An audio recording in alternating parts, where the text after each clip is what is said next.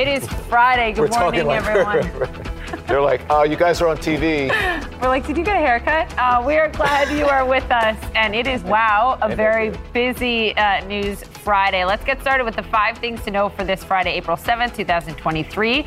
Tennessee Republican-led, Tennessee's Republican-led House has expelled two of its Democratic members for violating House rules during a gun reform protest. One of them is Justin Jones, and he will join us live this morning. What a story that is. We have so much to cover on that, plus escalation in the Middle East. Israel launching airstrikes into southern Lebanon and the Gaza Strip. The move comes after a barrage of rocket attacks were reported in Israel. The Biden administration proposing a rule that would forbid a ban on trans athletes. The rule, however, would allow some exceptions to be made. Also, Stormy Daniels speaking out, saying she is, quote, absolutely willing to testify in the Manhattan District Attorney's case against former President Trump. She's telling Piers Morgan she doesn't think the charges against him, though, are, quote, worthy of incarceration.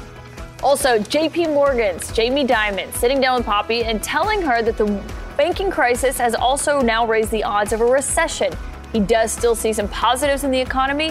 That exclusive wide ranging interview you can only see here. CNN This Morning starts right now.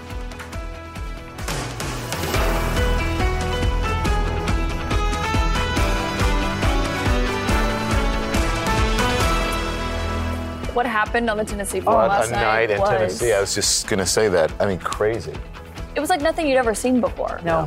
I, I mean, it's only happened. This is the third time Twice, it's happened right? since the Civil War, Since it- Yeah. which is just remarkable in and of It was itself. since Reconstruction that, you know, someone has been Expelled. expelled. It's just, and why? A lot of people had, believe it has to do with race. Two of them are black, one's white. Yep. The white one did not get expelled. And Every- she herself is saying. Yeah, Yes. everyone is weighing in from the current president to the former president. That's exactly right. And by the way, when they took the time to do this, these expulsions, what was the House and the body not doing? Yeah. Not addressing the crisis of the school shooting. the, Yeah. the gun violence. And Yes. that's what they wanted to, was the them whole to point. address, and they got expelled right. for it. Well, So- two of them at least. Yes, so we're going to talk about that a lot this morning. It's where we begin with outrage and protests at Tennessee State Capitol after Republicans voted to expel two young black Democrats from the state house. The lawmakers were defiant with their fists raised as they walked in before the vote. It came one week after they protested on the House floor and demanded gun reform in the wake of the school shooting at Covenant Elementary that happened just a few miles from the state capitol. Here's how the crowd reacted to their expulsion.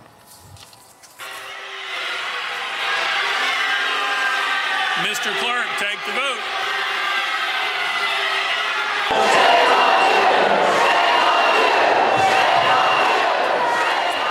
Protesters screamed and booed and shouted their disapproval from that balcony above. The expelled lawmakers are calling for protests to come back next week. Every week until this session adjourns, we will return whether we're inside the chamber or outside the chamber. We said we want a ban on assault weapons. They said we're going to assault democracy. Yeah. Shameful. Shameful. Our Ryan Young has been covering all of this for days now. He joins us again this morning. They are vowing to keep this fight going. They're vowing to be there whether they're officially in the in the body or not. Yeah, Poppy, I think you guys summed it up pretty well this morning. People were in shock yesterday when this happened. Look, they believed that the expulsion could happen, but the fact that it went down racial lines really could have shook some of the people in the crowd. On top of that, you're talking about thousands of people showing up, wanting to hear something about gun control, and that never happened. What they did tonight is light a fire to our movement, and we will not stop. Screams ringing out of the Tennessee House floor after two black Democrats, Justin Pearson and Justin Jones, were expelled from the legislature. When they expelled us, it wasn't about us individually. That's right. It was an attempt to ex- expel and silence a movement. We showing up Monday. Yeah. And we need you to show up Monday. Yeah. Because our schools need to be safer. A third representative, Gloria Johnson, who is white, nearly survived her expulsion vote. I think it's pretty clear I'm a 60 year old white woman, and they are two young black men. The Republican controlled Tennessee State House of Representatives brought motions on Monday to expel the three Democrat lawmakers after they protested on the House floor against gun violence after a mass shooting at a Nashville school. No action, no peace. No action, peace. The three Democrats were in breach of chamber rules when they approached the podium with a bullhorn without being recognized to speak. One of the Republican sponsors of the motion, Representative Andrew Farmer, admonished Pearson during the debate. You don't truly understand why you're standing there today. Just because you don't get your way, you can't come to the well, bring your friends, and throw a temper tantrum with an adolescent bullhorn. While I know I do take responsibility for coming to the well while the speaker said out of order, I also take responsibility for the people in our district and in our communities who are asking for us to do something. Expelled from the House of Representatives of the 103rd General Assembly of the state of Tennessee. After a long, contentious debate, both Pearson and Jones were expelled along party lines. America should absolutely be worried. The three lawmakers appeared with protesters in the Capitol with their arms raised in solidarity. I'm not broken. Um, you know, I, I, I, I stood firm in that well because we need to let the nation know that what's happening in Tennessee is a danger to the nation. What we saw today was authoritarianism. What we saw today was the undoing of the will of my voters, of, of, of my constituents.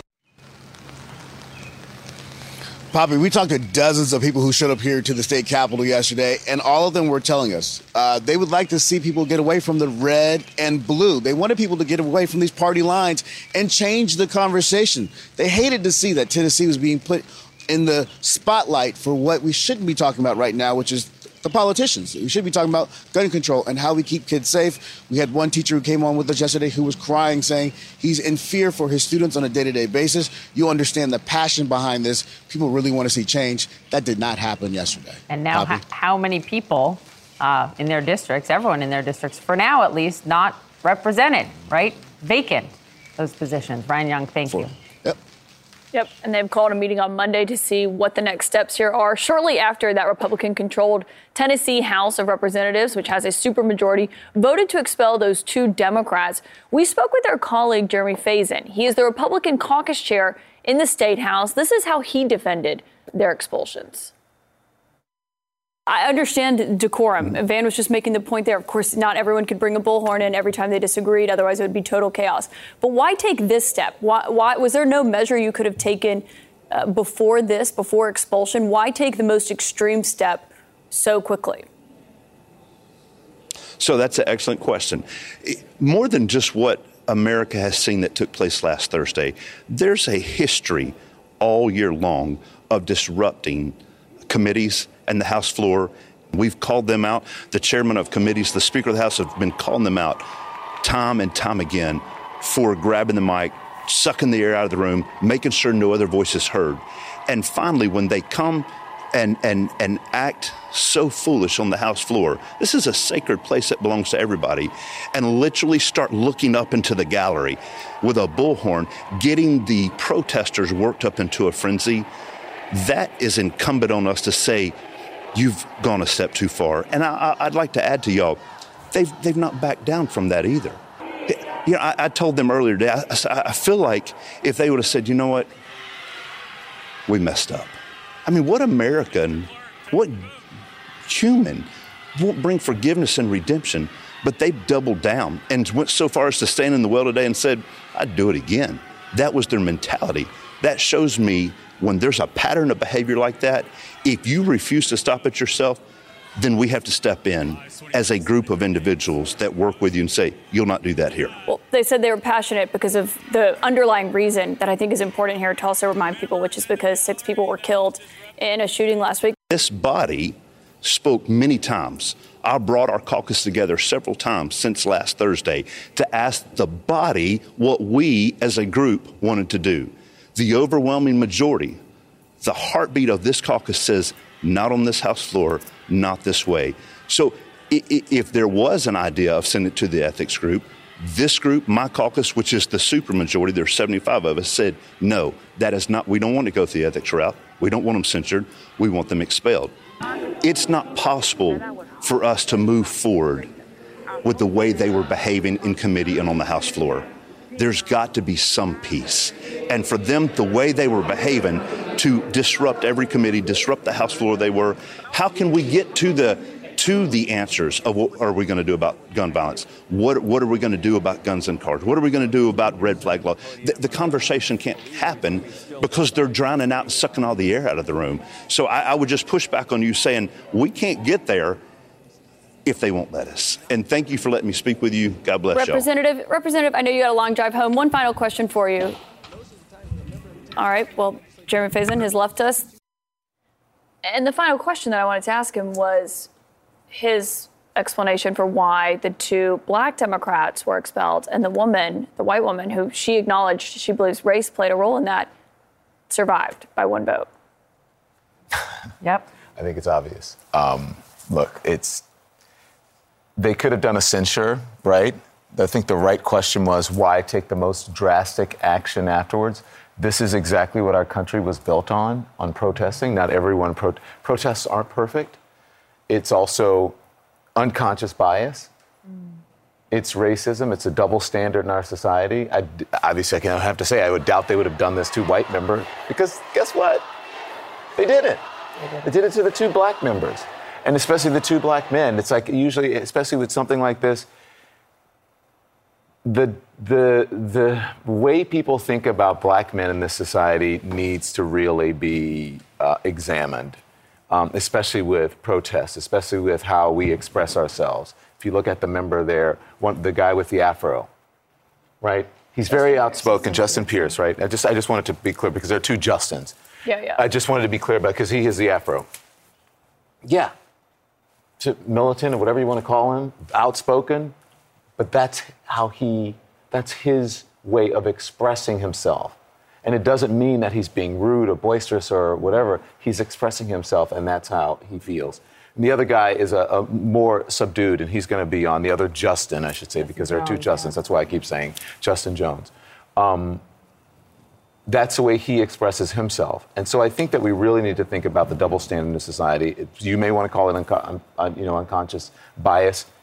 It's racism. That's exactly, that's all that it is. And what they were trying to do was something that was good for the country and for Tennessee and for the country, and they ended up with the worst outcome. And I think the point that you can't just have someone when they disagree take a bullhorn, go into the well, you know, cause mm-hmm. all the mm-hmm. disruption that we saw. And compared to January 6th, by the way. And yeah. as, as, the House Speaker did. Yeah.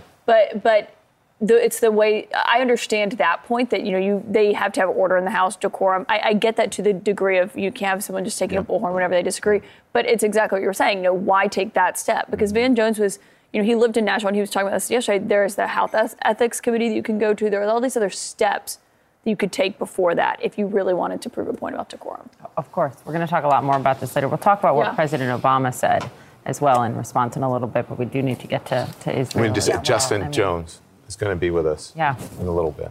So we need to get to this because it's also happening right now. We'll get back to that story. We're following the escalation that's happening, this conflict in the Middle East this morning. Overnight, Israeli forces launching a series of airstrikes on Lebanon and Gaza. Those strikes coming after Israel says a barrage of rockets were fired from the Lebanon border into Israel, Israeli territory. The tension comes after police in Israel stormed the Al Aqsa Mosque in Jerusalem earlier this week. CNN's Hadas Gold live near the Israel Lebanon border with more. This is really escalating this morning. What is happening now, Hadas? Yeah, Don, you can actually see the border with Lebanon just behind me along that hill. And since those Israeli airstrikes in southern Lebanon earlier this morning, there has been a tense quiet. The Israeli military saying that it was targeting specifically Palestinian Hamas targets in southern Lebanon. There have been no reports from injuries uh, from those airstrikes, and we have not seen any sort of rockets in response. Uh, the airspace, though, here in the northern part of Israel is still closed. That gives you an indication that there is still fears that something could further escalate. But we are hearing from both the Israeli military and the Lebanese prime minister that essentially neither side has an interest in any sort of further escalation. In fact, most of the action has actually been down south in Gaza, where the Israeli military is saying that it struck several Hamas uh, militant locations, including tunnels as well as weapons manufacturing sites. Uh, and the, at least 44 rockets were fired from Gaza into Israel overnight. Now, again, thankfully, no injuries have been reported on either side. There has been damages reported in Gaza. In fact, a children's hospital in Gaza has reported some damages, but again, no injuries on either side. The Israelis who live near the Gaza border have also actually been instructed that they don't need to be staying near their shelters anymore as of this morning, an indication, hopefully, that things are calming down, at least there. But things are not calming down elsewhere. In the West Bank, just in the last hour or so, two Israeli women were shot and killed. Another was injured. The Israeli uh, military saying this was a Palestinian attack in the occupied West Bank. Don, it goes to show you just the multi fronts that are going on here and how the situation can very quickly go out of control. And also, right now, Friday prayers going on at Al Aqsa in Jerusalem. So far, they are passing peacefully with tens of thousands of worshippers, but things here can easily uh, cycle out of control. Yeah. It is a tinderbox there. Uh, thank you. Continue to follow that. Hadas Gold joining us this morning. All right, this story, just stunning. Uh, mega yacht, private jets, exclusive resorts. Coming up, a new report that Supreme Court Justice Clarence Thomas has been going on all of these free luxury vacations for decades, paid for by a GOP mega donor.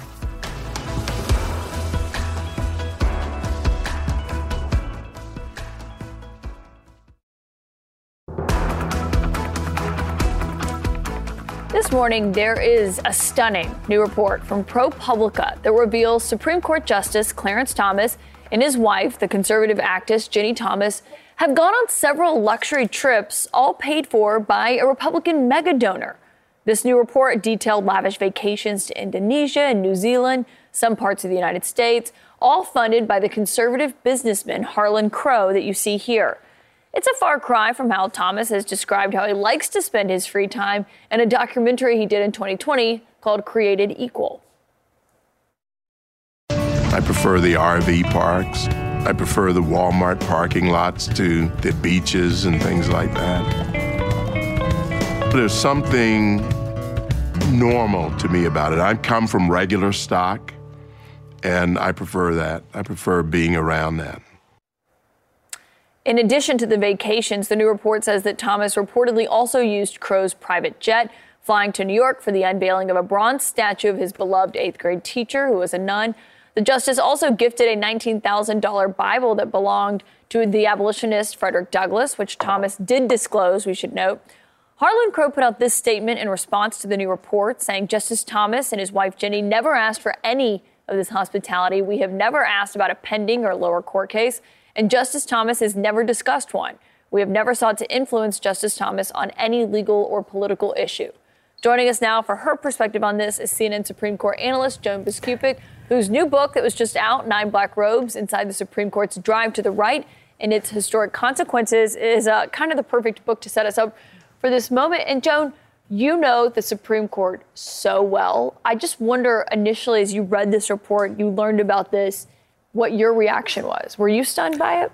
I was. I was. I will be very honest. I was impressed by the reporting, the kinds of details they came up with, and how much they were able to ferret out. Because the truth is, so little is disclosed by these justices.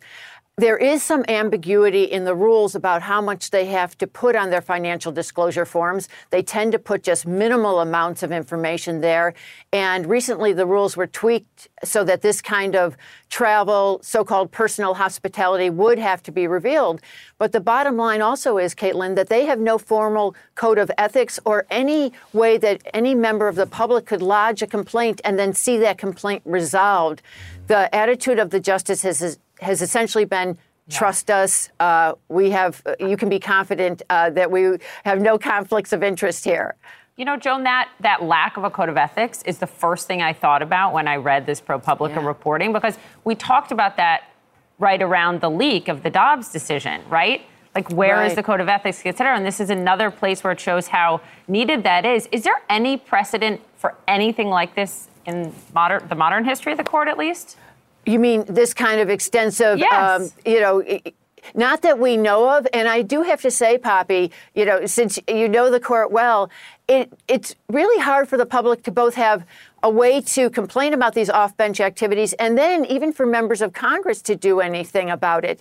The last, uh, you know, there's been a lot of complaints now from Senate Judiciary Committee Chairman uh, Dick Durbin about. Uh, he said there's been a call to action and that there should be an enforceable ethics code. But remember, there's a separation of powers issue. Yeah. It's tar- it's hard to go after them, and only once in American history has a justice actually been pressured to leave the bench. No justice has ever been impeached and convicted. Mm. But back in 1969, Abe Fortas did leave under pressure because of some financial.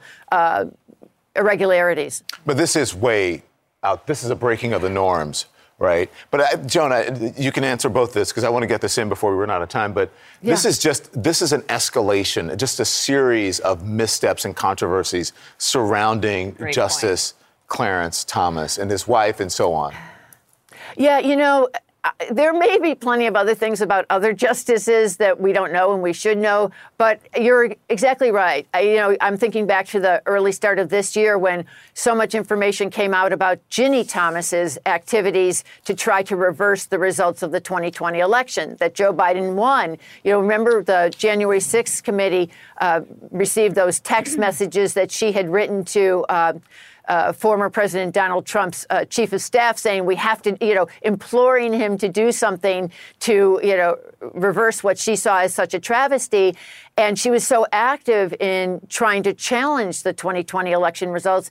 And then her husband, Clarence Thomas, did not recuse himself from any election related cases. And maybe he, he had reasons for not doing that, but he never said them, Don. This is the whole thing is they never feel like they need to answer. Yesterday, uh, Justice Thomas said nothing and Chief Justice John Roberts said nothing, with again the message being, we have it under control here, trust us. Yeah.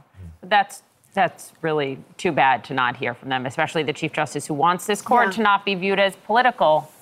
Yeah, so, Joan, That's thank right. you. Thanks, Great reporting. Sure. Thank you. And the Thanks. ProPublica reporter said that they didn't get a response from At all. Justice Thomas either. I encourage everyone to read that. That's amazing. It's a stunning reporting. report on yep. ProPublica. Power of journalism, that's for sure. Uh, all right, coming up next, the CEO of America's biggest bank says we need to let some banks fail. My exclusive sit down with Jamie Dimon from JP Morgan ahead. Also, his predictions on a potential recession. Has this banking crisis, even though you think it's almost over, which I'm really glad to hear, though increased chances of a recession here?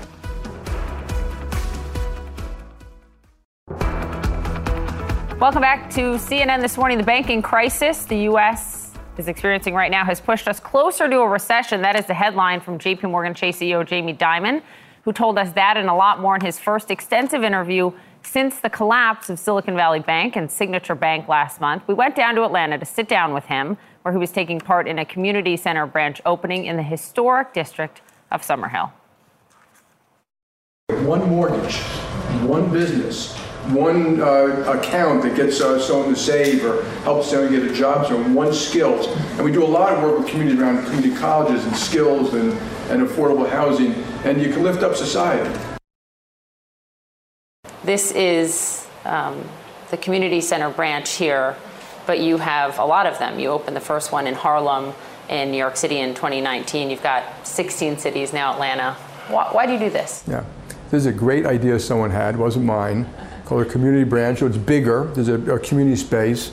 It's built by local contractors, think of minority contractors, local food, local art, the artists, uh, you know, p- people put the art up. Uh, when we, we hire locally, we have what we call a community manager. So you have a branch manager, traditional, but the community manager gets to know all the local businesses, not for profits, religious institutions.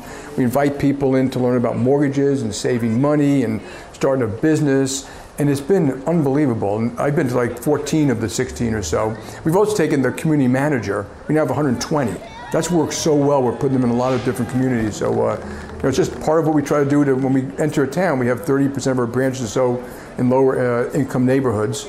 And we just try to lift those neighborhoods and bring in all the things that JP Morgan Chase can do to help. One of the things you say, though, because this is part of the $30 billion commitment to black and brown communities across country, but you you explicitly say this isn't charity. Yeah. There's a strong business case. Yeah, that's uh, totally true. And th- there's two things. So those are huge numbers that we say, you know, 12 billion of affordable housing, 8 billion of mortgages. But at the end of the day, it takes place at a local a local place. The mortgage loan officer, you know, reaching out to people, helping them through the progress, getting them a homeowner's grant if they need something like that. So that's how it takes place. But when you do it, you know, we're right across from Georgia State University. There are businesses opening up around here, partially because you have a branch in here. uh, and it lifts up the community, but it's also good business.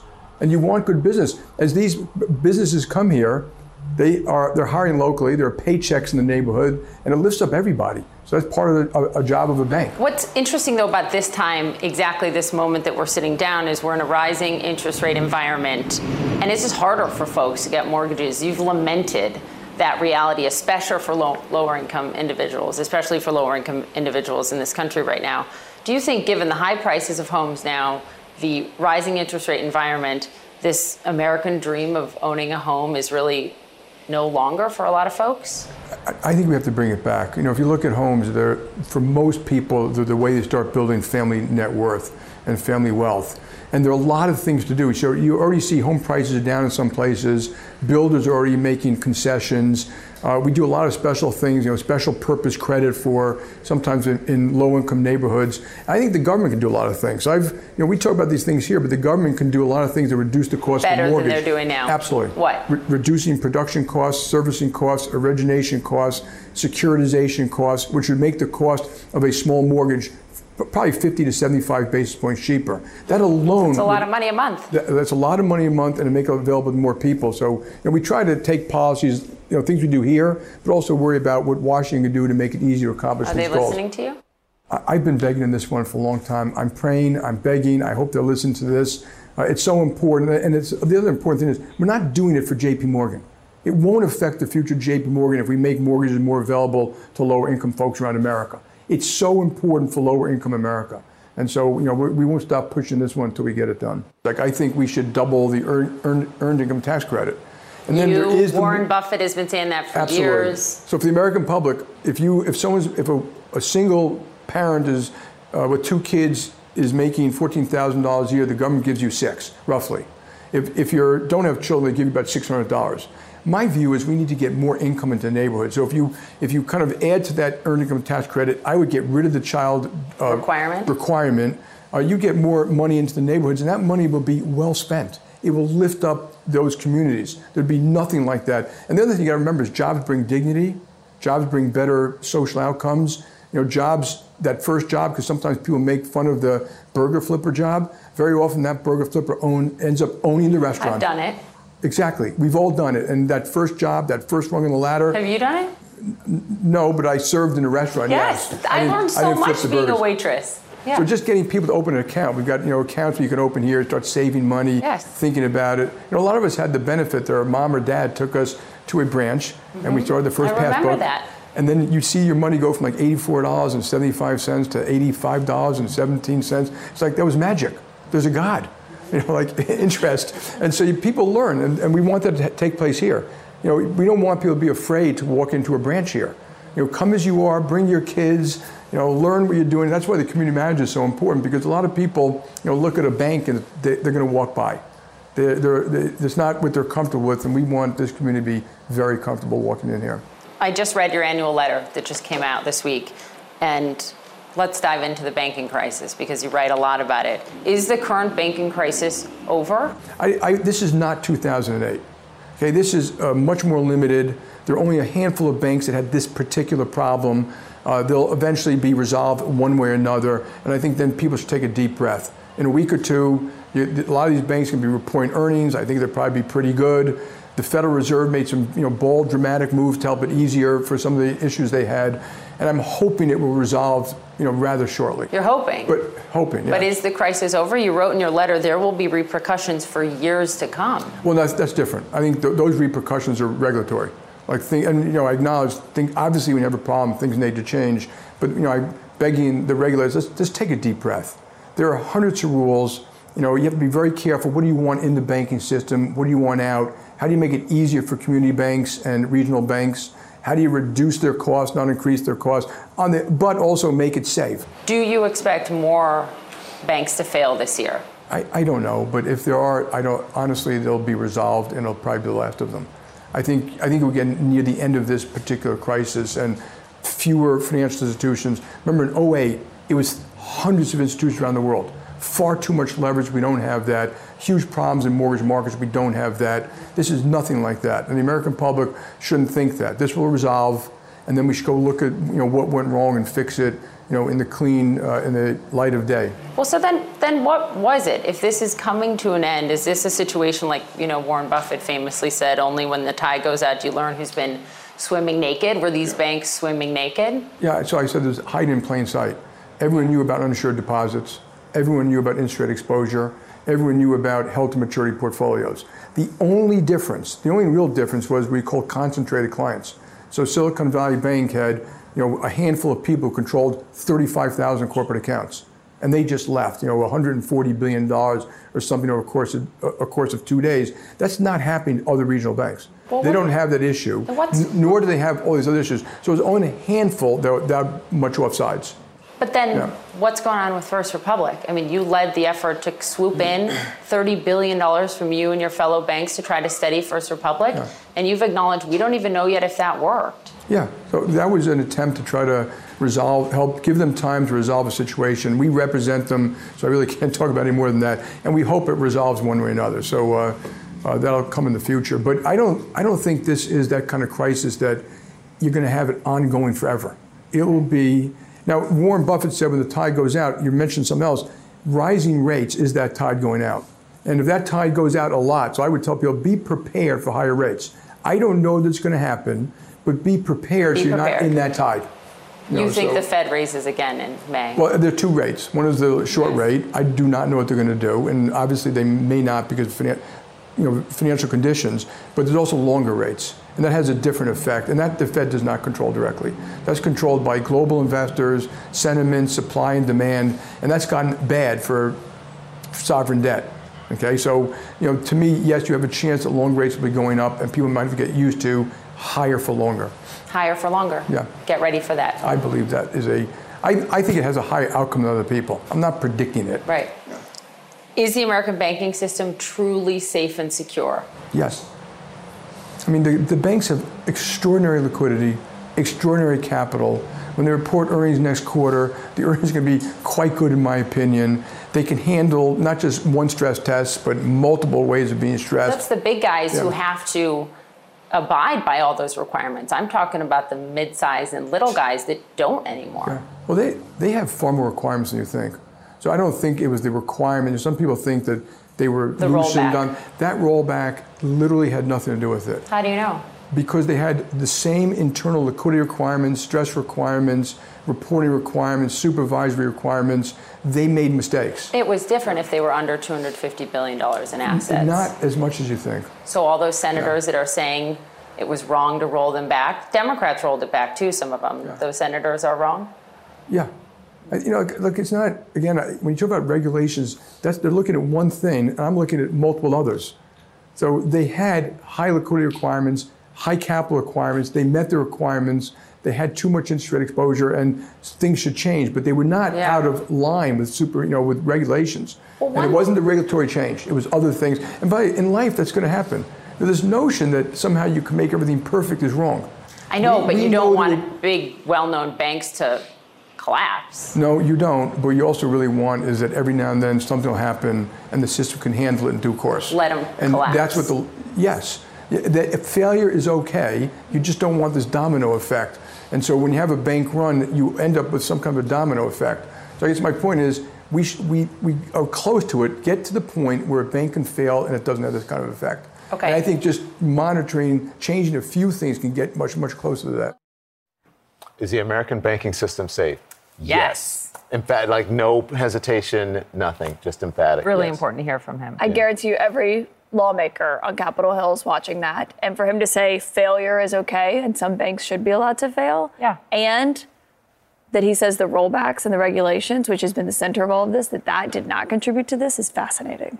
Yeah. Well, look, there's a question of what the bank a banker's view is and what a lawmaker's Who voted is. on it. Who voted on it. And the truth is somewhere in, in the middle, but people have different perspectives. And when Jamie Dimon talks about this stuff, yeah, markets Why listen and he talk? Washington listen. Why- why- not many. See, we were talking. he in- cares. Why does Jamie Dimon? He doesn't do a lot of interviews. But he's- he does- He sits down and talks because this matters a lot. He, you know, saw this through us through the 2008 almost collapse. I remember. Right? Acquired Bear Stearns and Washington Mutual, you know, on that crazy weekend, And now he cares a lot about, as do the lawmakers in Washington, what happens to our financial system. We all have a stake in it. And whether you agree or disagree with what he says, amazing that he actually answers the question. Yeah. Uh, why like lawmakers to CEOs, that's so rare. Yeah, but not give, you know, talking points. Just he We um, we asked him some questions you'll see later that he didn't want to answer. um, but Jamie Dimon has a stark warning about the debt ceiling and the risk of even coming close to the brink that's ahead. All right.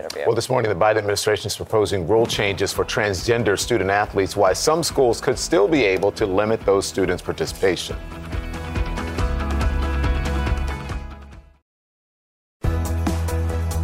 Back, everyone. You might recognize that house we just showed. That was the White House. And this morning, the Biden administration is proposing a new federal rule change that would allow schools to impose some restrictions on transgender athletes, but it also prevents schools from categorically banning those students from participating on sports teams that match their gender identity. CNN's Arlette Saenz live at the White House with more this morning.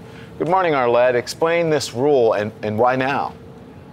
Good morning, Don. The Biden administration had really been working for some time to try to offer some clarity as many states across the country have implemented laws on transgender athletes. Now, this would be an update to Title IX, that federal law which bars schools from ban- uh, from discriminating on the basis of sex. And for the most part, uh, kids who are in elementary transgender kids in elementary school would generally still be able to participate in sports that align with their gender identity. But it is when the, these kids get into more competitive levels like high school and college where there could be some restrictions. The rule would provide schools with flexibility to, quote, identify their own educational objectives. They say that could include ensuring fairness or trying to prevent uh, sports related injuries. It would also require schools to take into consideration the nature of the sports when they're enacting any types of restrictions. Now, this is a hot button issue with many Republican led states across the country implementing outright bans on transgender students uh, in sports. The White House has said that that amounts to legislative bullying and that they stand with transgender kids. Now, there has been that mixed reaction. LGBTQ advocacy groups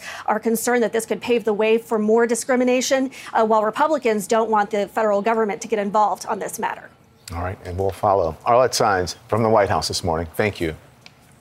Also, this morning, a new report looks at the chaotic withdrawal of American troops from Afghanistan, but where the Biden administration is placing the blame next.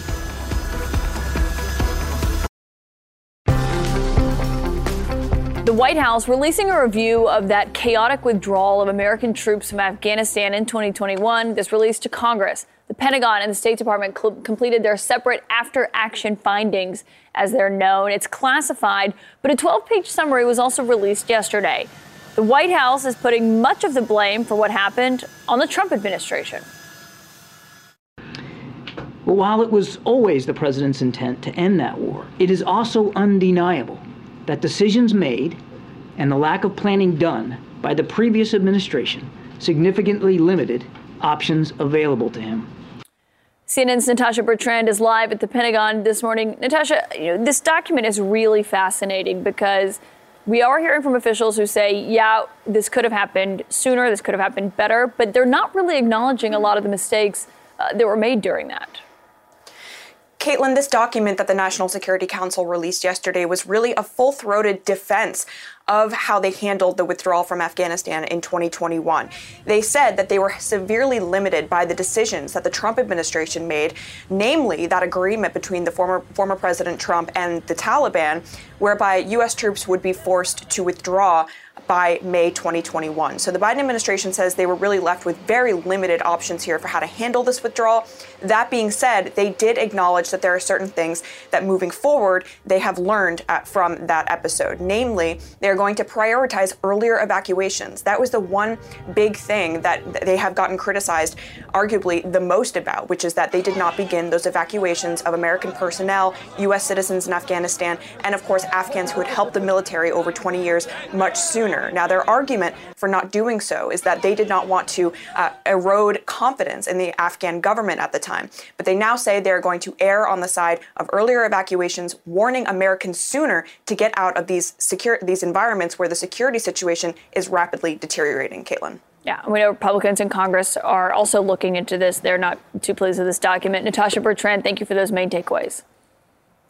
we have been closely following the case of Richard Glossip. He has spent a quarter of a century on death row for the death of his boss. Why now the Oklahoma Attorney General is requesting his conviction be vacated.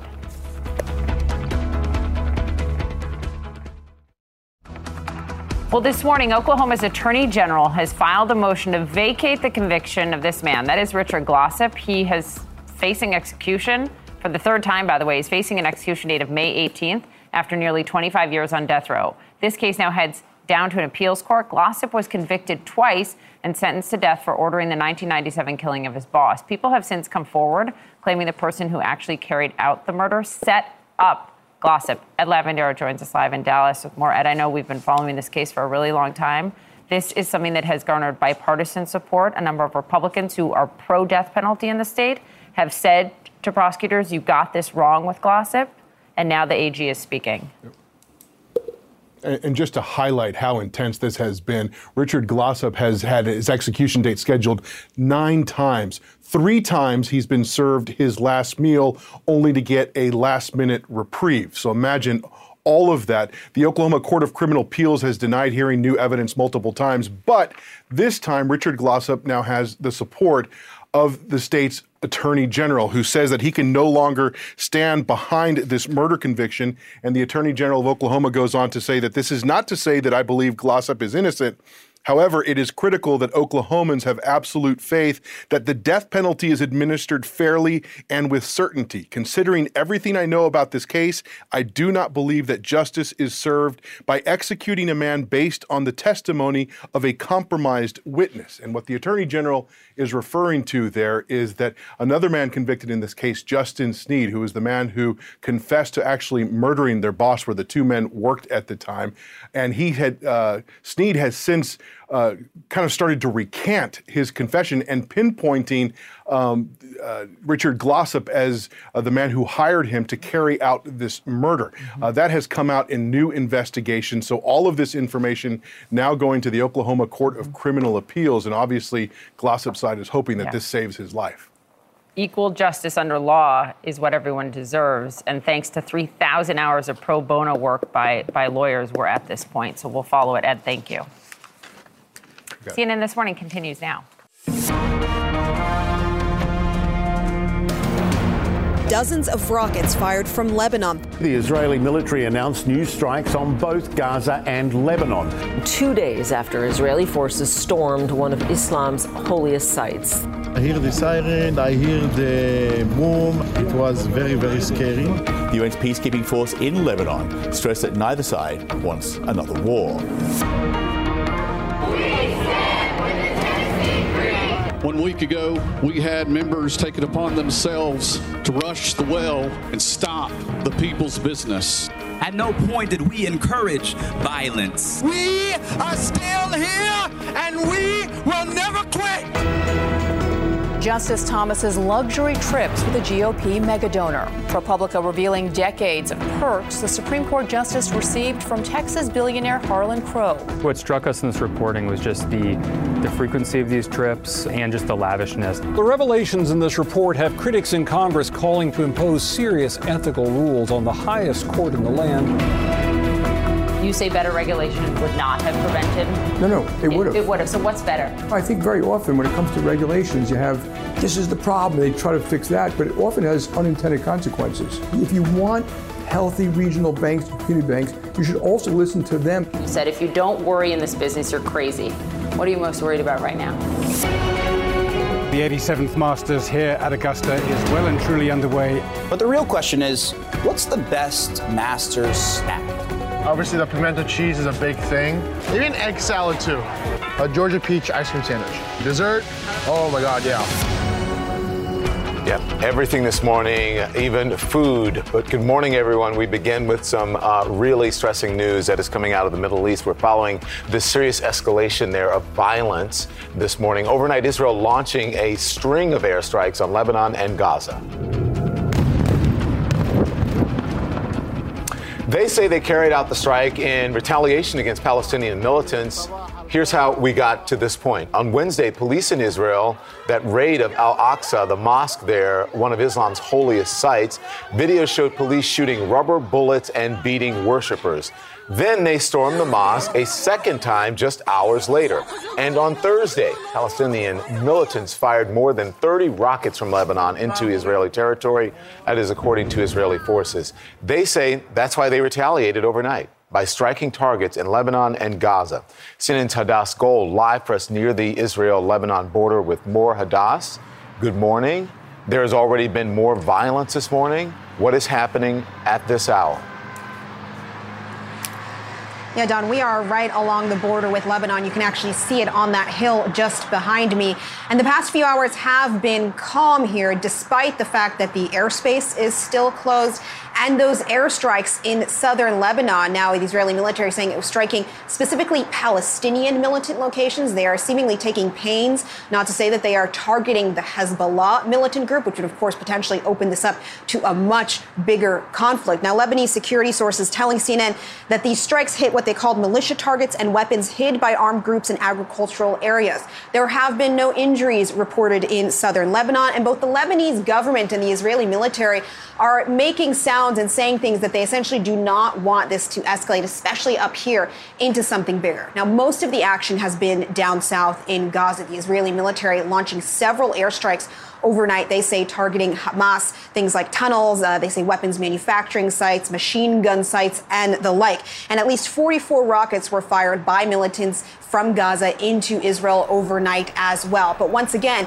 thankfully, no injuries have been reported on either side, although there have been damages reported on either side, including to a children's hospital in Gaza. But again, thankfully, no one seems to have been hurt. Israelis in the area of Gaza have been told that they can go about their daily business. They don't have to stay close to shelters. That gives you an indication things are calm. But the Israeli military telling me that they have called up extra Air Force reservists, specifically fighter pilots and air defense specialists. But there has been injuries and violence. In fact, two Israeli women were killed. A third, actually, their mother, critically injured in the occupied West Bank in what officials are calling a Palestinian shooting attack. It just goes to show you how many fronts there are currently right now going on all at the same time. Of course, our eyes are still on Jerusalem, where there are actually demonstrations going on at the Al Aqsa uh, Mosque compound in, in response to what is going on all around here. Don. And we will continue to follow. Thank you, Hadas. And back here in the U.S., protesters filled the state capitol in Tennessee yesterday as Republicans who control that house voted to expel two young black Democrats from the state house. The lawmakers, who had an idea of what their fate was going to be, were defiant, raising their fist as they walked in for those votes. This all came one week after they and another member staged a protest on the House floor, including with a bullhorn, demanding gun reform after three nine year old students and three adults were killed at Covenant Elementary School in Nashville, a school that is just miles away from the state capitol.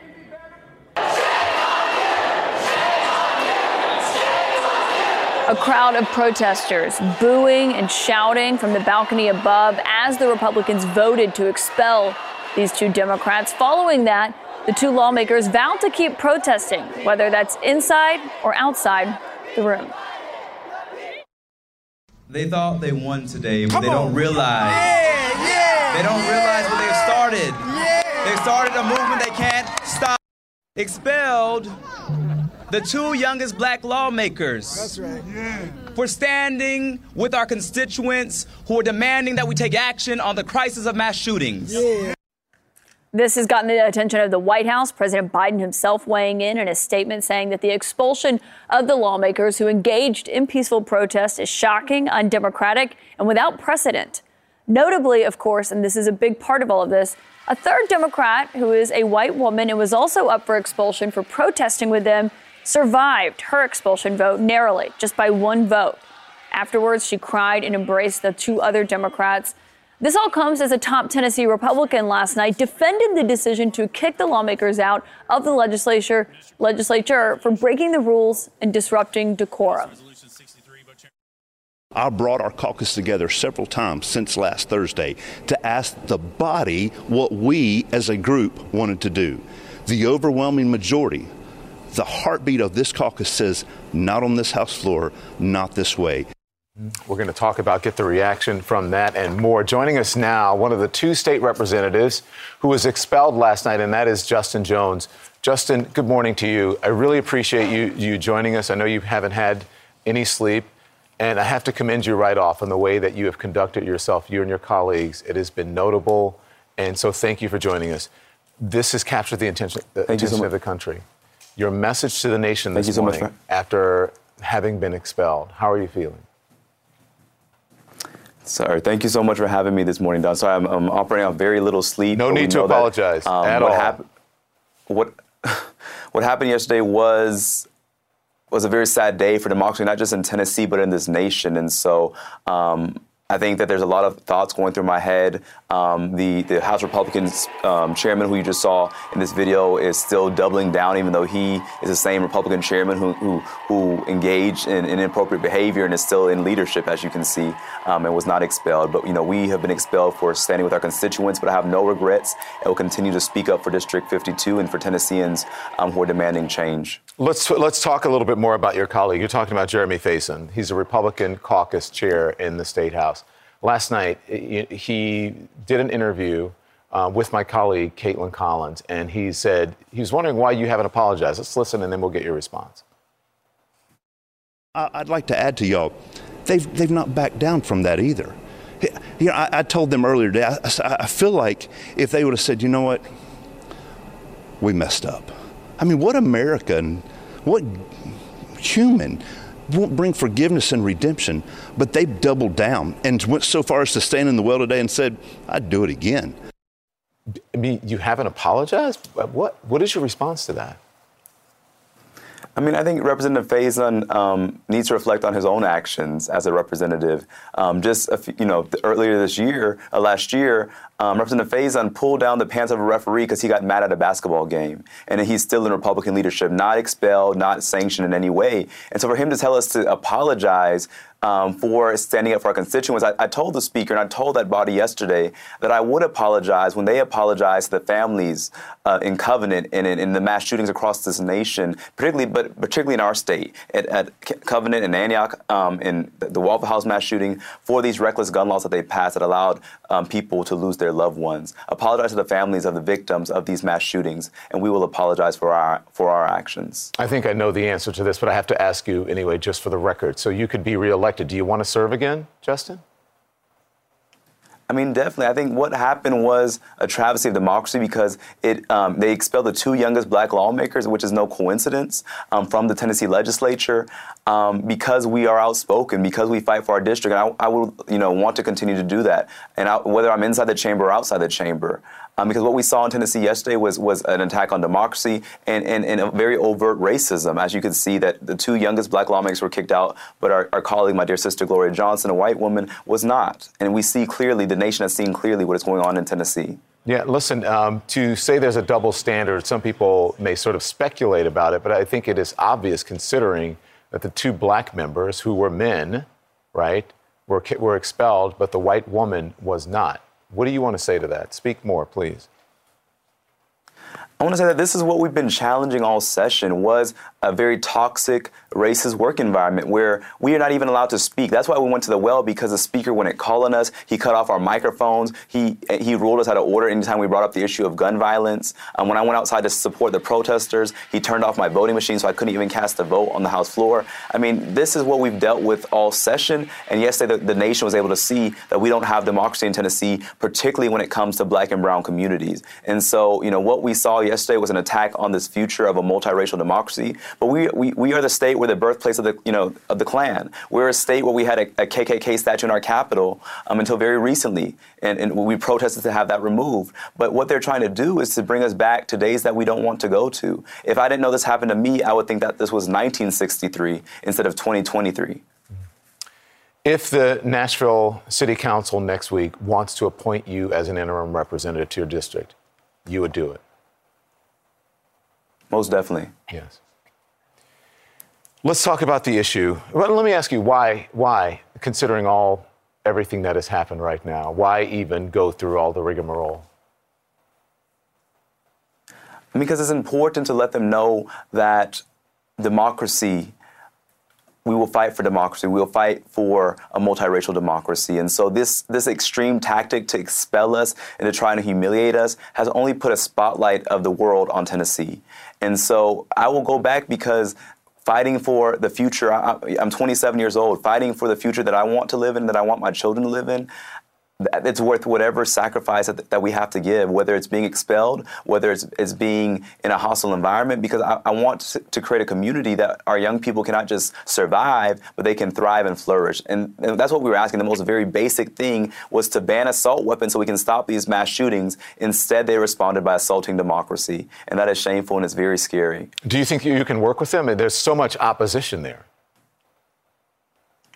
I mean, we are the voice of the, of the opposition party. Our role, there's in, in our party, there was only 24 um, members. Now there's 22, uh, 75 Republicans. Um, our role was to be a speed bump to try and stop them from driving this train off off the cliff so that we no longer have democracy. I mean, our job was to be a voice of moral dissent. Our, our job was to be a voice of check on power. That was what we did, and that's what we did every day we were in the body, which is why they expelled us. Because in every committee I was on, I, I stood up and spoke out and on the House floor. We're some of the most outspoken members, and they retaliated not because of that one incident of us going to the well and joining those young people protesting gun violence, but because they they got tired and did not feel like young black men have a right to be at the same dais as them. They felt like young black men don't have the right to sit in the chamber with them. They don't see us as equal. Uh, the House Speaker Cameron Sexton has trafficked in the rhetoric of racism. He's trafficked in the rhetoric of racialized narratives. And so we know what we're facing. But, but it's worth whatever sacrifice we have to make because we, the future we want to live in um, is, is, is what we're working for. One last thing. In an odd way, this has given you a very big, a much bigger platform right? The White House is weighing in, the current and the former White House, current and former presidents both weighing in on this. How do you tend to use that newly garnered platform, elevated platform that you have? I mean, what what our protest was about when we went to the well to stand with these young people was to ele- elevate their voices. And so, with this platform, we hope to continue to lift up the issues that what, that a week after mass shooting, I represent a part of, I represented a part of Nashville, and our community still grieve. Our community is in trauma. These young people are begging us to say we want to live in schools. We must continue to lift up the issues. And like I told my colleagues who expelled me, no matter if they vote to expel me or not, what I did was for their children and grandchildren too. We want their children and grandchildren to be safe from mass shootings. We want them to live lives lives where they can flourish and be children and not have to do active shooter drills or live in schools that look like militarized zones. And so we'll continue to lift up the issue and we'll continue to speak truth to power. And, and, and I'll be back at the Capitol on Monday on the outside with those protesting, demanding action from my former colleagues. Justin Jones, we appreciate you joining us.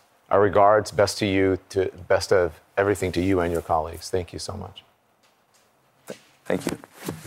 Quite, um, quite a conversation black young black men don't deserve the same have the same platform as them. That was pretty huge. Quite a conversation. Quite a conversation. Let's keep it going. Astead Herndon is with us from the New York Times national political reporter. Astead, thanks so much. Thank you. Look, um, I think there is something important that came from this expulsion, and it has put the nation, if not the world's mm-hmm. attention, on what's happening in state houses. Yeah across the country that we often ignore when we pay attention more to DC. Yeah. Um, you really dive into this issue of gerrymandering in, in, your new New York Times podcast, The Run Up, which is great. Thank you. Let's talk about Tennessee, though. How do we get to a place where Nashville writ large is not very represented yeah. in that state house. I mean, it, it is a story that's really core to this, is because, you know, to hear the representative, he says they're doing this because they don't want black men at the table. I think that's true. They're also doing this because they can the, the, the Republicans in that state legislature have a supermajority that has been meticulously drawn through these state legislatures. And what we see across the country is when this happens, it is not, uh, it empowers that party to be able to do whatever it wants. And so this yeah. Nashville, uh, Nashville, which was really a blue dot in that red state, mm-hmm. has been carved up uh, uh over the last years, and that's really allowed them to write out not only public opinion on issues right. like guns, but also to be able to silence those voices that are coming from Nashville, and that and that is something that uh, uh, they're doing intentionally. Jeff Greenfield writes in Politico. Um, about this, right? But what if a legislature decides to ex- exercise its power just because it can? Yeah, yeah, and that's the key point is that they don't have to listen to other voices. This is what gerrymandering does. It's the real tangible impact of something that can seem really academic and, and out of touch is that it allows lawmakers really to not be able to have to listen to folks who are coming from the other side or listen to people in urban areas or black and brown voices who are concentrated in democratic cities. If those voices are cut out of the process, it allows folks to be able to do something like kick out two representatives who we should say are probably going to come back. This was done just to be a humbling of two young black representatives. This was not done for a real political purpose. These are folks who, and I think the representative is right when you talk, when you were reading yesterday about folks locally, this is built up for a long time. And this is not just about the actions that happened recently, but, uh, uh, but, but, a, but a body that can basically say who you are and the type of politics you represent uh, we can cut it out at any moment. And I think this, these actions this week were sent as an intentional reminder of that power. Yeah, and is it a taste of what's to come? I mean, look what just North Carolina, they just got a supermajority yeah. there with the Republicans as well. The other aspect of it that you can't ignore is how young they are. Yeah. And the question of this being a generational thing. You know, we had that Republican on last night, and he's talking about they need to apologize, decorum, mm-hmm. and what mm-hmm. that looks like there is a point that you can't, when you just disagree with something, take a bullhorn and go to the well, as mm-hmm, it's known. Mm-hmm. There is a point to that, but what we question him about is, you know, why take this route? Why take the most extreme route? Why not go to the ethics committee or do a mm-hmm. censure or something like that? How much of this is also generational in the way people who are in their 20s and early 30s view decorum versus other members. Absolutely. I think that's really core to it is that there is not that same kind of deference to norms and decorum that you see among younger lawmakers. But I think that's tied back to even that gerrymandering point. Because systems are so broken, you hear young uh, lawmakers and younger electorate basically say that they don't care about the rules as much because going through the process has not yielded them political results. And so things that pressure lawmakers have to be used as tactics. And so, you know, I think it really flows out of the same brokenness yeah. that we were describing earlier, but it is key to really understanding uh, how that disconnect really develops because it's somewhat ideological. It definitely has a race based element, but I think there is also a sense of decorum that this younger generation who is saying, I am not waiting for incremental change, I'm going to demand more now, is bucking up against the decorum gets in the way of progress. Mm-hmm. It has gotten in the way of progress. And if you look at the start of the civil rights movement, people are saying, well, can you please, can you please? Absolutely. I would like to, I would like to. Mm-hmm. At some mm-hmm. point, you just go, stop! I'm not going to deal with this anymore. And you take a bullhorn and you go to the well. Yeah, I mean, and, that, and that's what they did. And uh, quite honestly, that's what they should do when people are dying. When issues are so important that people's lives are in jeopardy, taking a bullhorn to the well is not a big, it, it, it's, it, it's beyond it's stunning to me. Taking a bullhorn to the well is what you should do. Yeah, yeah. When people, that is the least of what you should be doing be- when people are dying. Because what's the biggest grievance here? Is it that decorum was messed up by these lawmakers? Is it the response, or is it the original act that has cost folks lives? Right? Like we can move away from the actual tangible issue that was being protested here when we focus on things like decorum. But when you heard, you know, folks, folks like President Obama weighing in, talking about civility, talking about the break of decorum and rules or polarization and the divisions in society. I think those words paper over some stuff too. This is not a both sides mm, polarization type thing. This is asymmetric polarization. This is one party that has changed in much different ways, even than the Democratic Party has changed. Mm. And so when you hear a Republican base, they are much more willing to use their power to, to really see the, to really cut, cut the other side out of the process. They're really more willing to see the other side as inherently invalid in that democratic process. And that is unique to the Republican side. That's not one to one between R and D. A humbling yeah. process. Uh, that, that's the best thing you said in my estimation. You said a lot of good things, but that was this was no, no, no. I think that's what this was. Yeah. yeah, and we'll see what Monday looks like when when they're back. And I think the other thing that's important to remember, and I think we have their photos, is the six. Yeah. What, what's at the heart of this? The six people who were killed in mm. that Covenant school shooting, including those three, the, those three nine-year-olds, the three adults. Uh, we'll show you their pictures here. We do. We, we have that moment just of, of what's at the heart of this. I think is what's so important to and remember. What didn't get acted lost. on. Right. That, because right. these expulsions did. Yeah. And those lives are worth. And there they are Evelyn, Hallie, William, Cynthia, Catherine, and Mike. Those lives are worth a bullhorn, right? Astead Herndon, thank you. Thank you all. Thank you. Oh, right, coming up for us, luxury vacations around the world, a free trip on a mega yacht. Coming up, a new report, a stunning report that a GOP mega donor funded numerous luxury vacations for Supreme Court Justice Clarence Thomas that went undisclosed.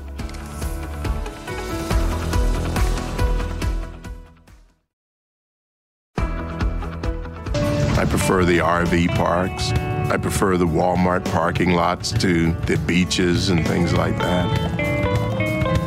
There's something normal to me about it. I come from regular stock, and I prefer that. I prefer being around that.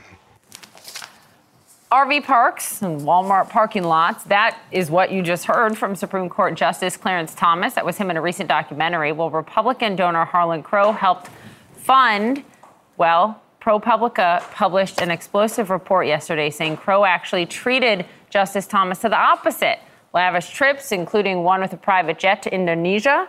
Trips Justice Thomas didn't properly disclose. Correspondent Tom Foreman with the details. International travel on private jets, luxury accommodations on a super yacht, and top shelf hospitality every step of the way. Supreme Court Justice Clarence Thomas and his wife Ginni enjoyed it all for free, according to an investigation by the nonprofit group ProPublica. So, who footed the bill? Texas real estate tycoon and Republican megadonor Harlan Crow.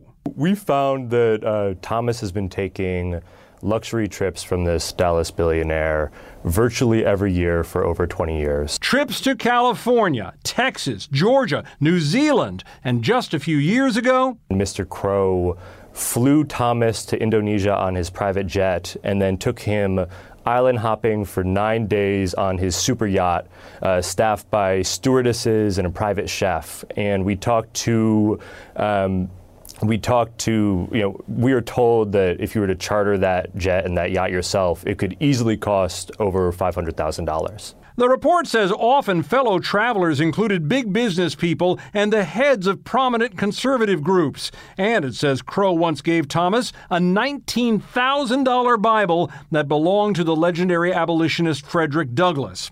Thomas declared that gift and some of the travel in his public financial filings, but the report says not most of it.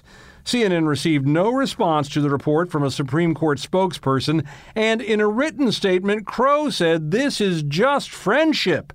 We have never asked about a pending or lower court case, and Justice Thomas has never discussed one. I am unaware of any of our friends ever lobbying or seeking to influence Justice Thomas on any case, and I would never invite anyone who I believe had any intention of doing that. Still, the revelations in this report have critics in Congress calling for swift and decisive action to impose serious ethical rules on the highest court in the land and every person who sits on it. Poppy, Kaitlan, Don. Thank you, Tom, for that. Those those calls are loud from Congress to do something. There's not a lot, as Joan said to us last hour. Congress can do separation of powers. The Supreme Court has like supreme power over what ethics rules it decides to impose on itself. Yeah, and Congressman Alexandria Ocasio Cortez is saying that he should be impeached over it. Obviously, that Thomas not, should. Yeah, it's not likely, but we will see what lawmakers when they're back on Capitol Never Hill. seen a Supreme Court justice. Yeah, Oh, you can say been this convicted. this is a flouting of the norms, but where does that get you? We don't know. Right. Yeah, remarkable. Also, this morning, a bipartisan congressional delegation have, has arrived in Taiwan. Despite those escalating threats from China, two lawmakers, this is something you do not see every day, from both sides of the aisle who are on that trip. They're going to join us live from Taipei.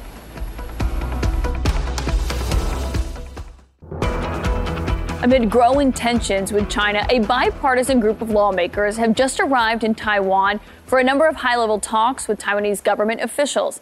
This comes on the heels of House Speaker Kevin McCarthy's sit down with the Thai president in California, despite threats from China. Joining us from Taipei this morning are two members of the delegation that are there Democratic Congresswoman Madeleine Dean of Pennsylvania and Republican Congressman Mike Lawler of New York. Both are members of the Foreign Affairs Committee, and thank you to you both for being here. Congressman, I'll start with you. What are you hoping to, what kind of message are you hoping to send with this visit? Well, thanks for having us, Kaitlan. Uh, I think this is a strong bipartisan endeavor uh, into the Indo Pacific. Uh, we went to Japan, South Korea, uh, and now Taiwan, uh, as well as meeting with our service troops in uh, Hawaii and Guam. And so this has been an extraordinary CODEL led by Chairman McCaul of the House Foreign Affairs Committee.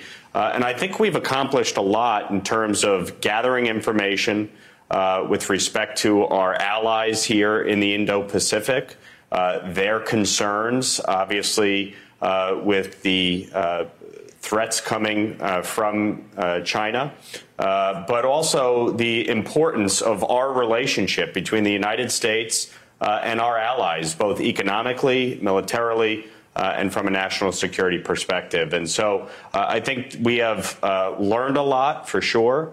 But also have a lot of work to do when we get back to Washington. And this is a great bipartisan issue.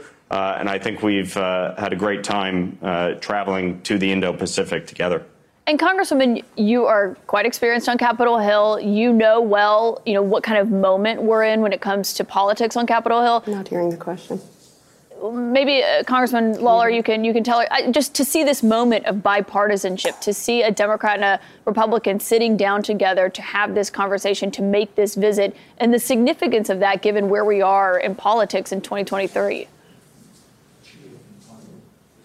I did. Uh, so I, I, got the end of it. it. So thank you, Kaitlan. I'm having a little trouble hearing. Uh, it is very important uh, as we are in this year uh, of conflict around the globe uh, to show a really united front. It was important to Chairman McCaul that we have a bipartisan uh, CODEL, and we had the chance, as Mike said, to first start in Hawaii and meet with our troops there, to meet with the Indo-Pacific Command, and to understand really the gravity of all that is going on here militarily. Uh, I have to tell you how impressed I am with our military folks.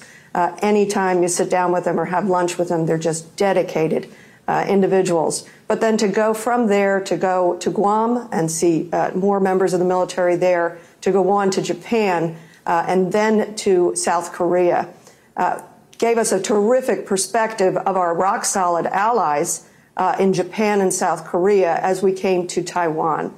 I really want to say that I'm, I'm happy that Congress is uh, really united on our support for Taiwan, both economically in its economic security and in our trade relationships, uh, as I hope we build this year uh, a bipartisan trade agreement, but also, of course, militarily uh, for deterrence. We know that the best uh, thing that we can do, that Taiwan can do, uh, is deterrence in order to protect peace. This is a people uh, that are peace loving. That's one of the really terrific things about this trip is to meet the people of Taiwan, understand their prosperity, their their hopes for their children and their future. Uh, they're a peace loving people, and so we support them in their deterrence against any aggression. And speaking of that deterrence, you know, there are a lot of weapons shipments that the U.S. has promised to Taiwan. They haven't all made it there. A lot of them have not. How important is it, and what are you hearing from officials there about expediting the delivery of those weapons?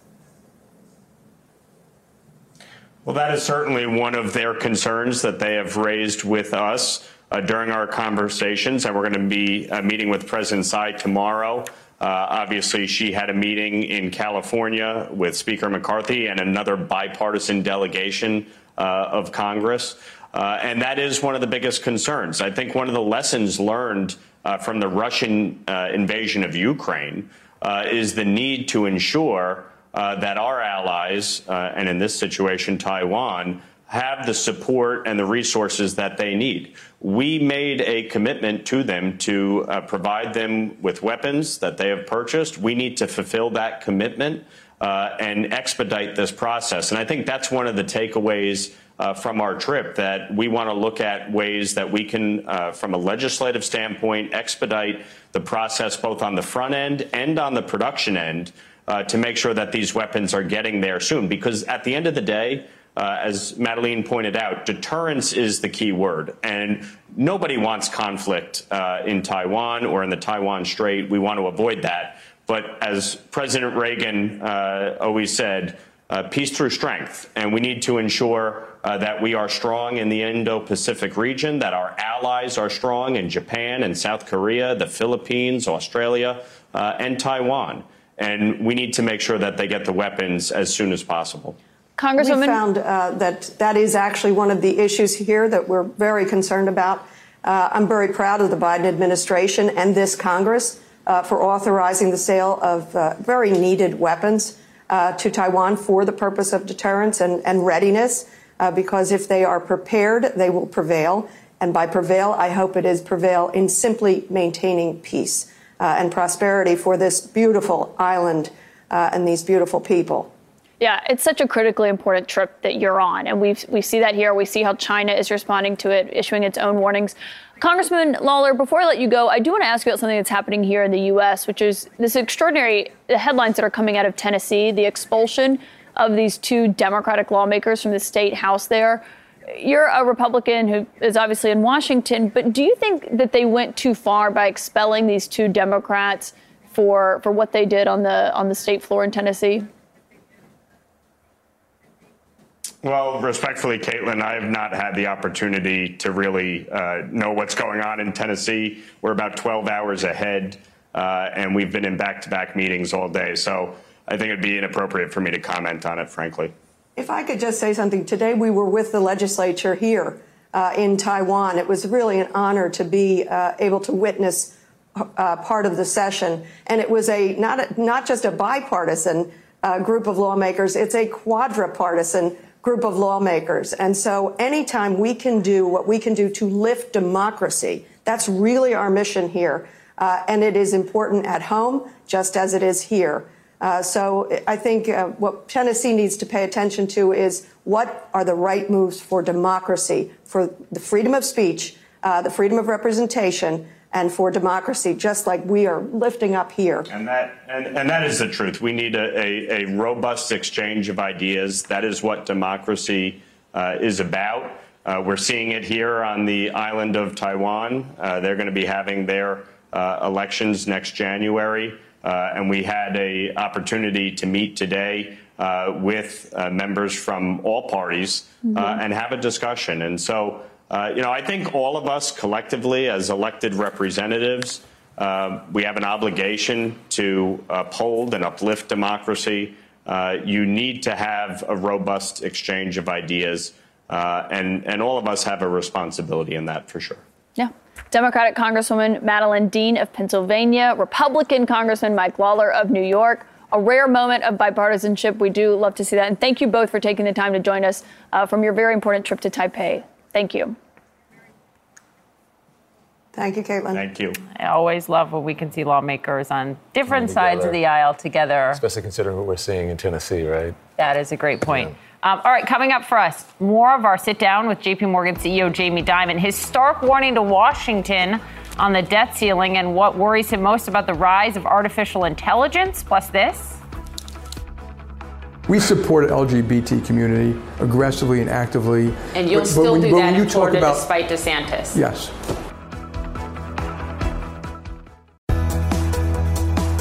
A live look at Capitol Hill this morning where debt ceiling talks have gone nowhere. Experts are warning that, look, if we don't reach an agreement, the U.S. will default on its debt as soon as this summer. So I asked JP Morgan CEO Jamie Dimon about what that really means when we sat down yesterday in Atlanta. You think that Congress is going to get it together in the next few months and raise the debt ceiling? Oh, the debt ceiling. That's what I'm talking about. Yes. You do. I, I, the only question is how close they get to it before they do it, because you'll feel the pain before it happens. How much pain, even if we don't default? It's, if think, we get to the brink. I think it's a bad idea, and you know, the, our government get, debt can be downgraded again. This economy is the pillar of the world economy.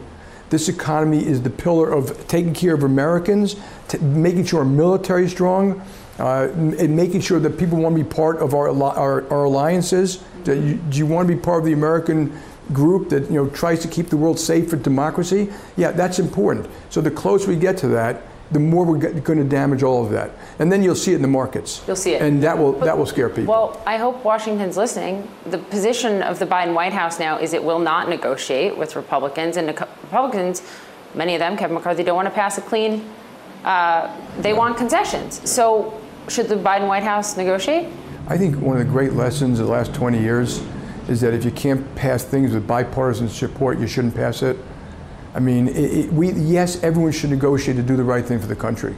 And I don't, I don't want to get involved in the debate about the Republicans who want to reduce the deficit. I kind of agree with that. The Democrats who would like now to get rid of the debt ceiling crisis. But people have tortured each other over and over. I'd rather one day we get rid of the torture. But in the meantime, yes, I'd like to be resolved. And when I go to Washington, all the, all the, most of the people there know how serious this is. And they want to get it to resolution. You've even heard Kevin McCarthy talk about that, Mitch McConnell, you know, President Biden in his own way. You have um, called out the Biden administration uh, for not playing more of a leadership role in energy. Um, especially, uh, you said, look, America should have been pumping more oil and gas, should have been supported. This administration did just approve more drilling in Alaska. Good start. It's a good start, but it's just a start. I mean, th- this is a long term strategy to me. That oil and gas, and the American public should know this, it's not secure. And if it's not secure and affordable, it's bad for the climate.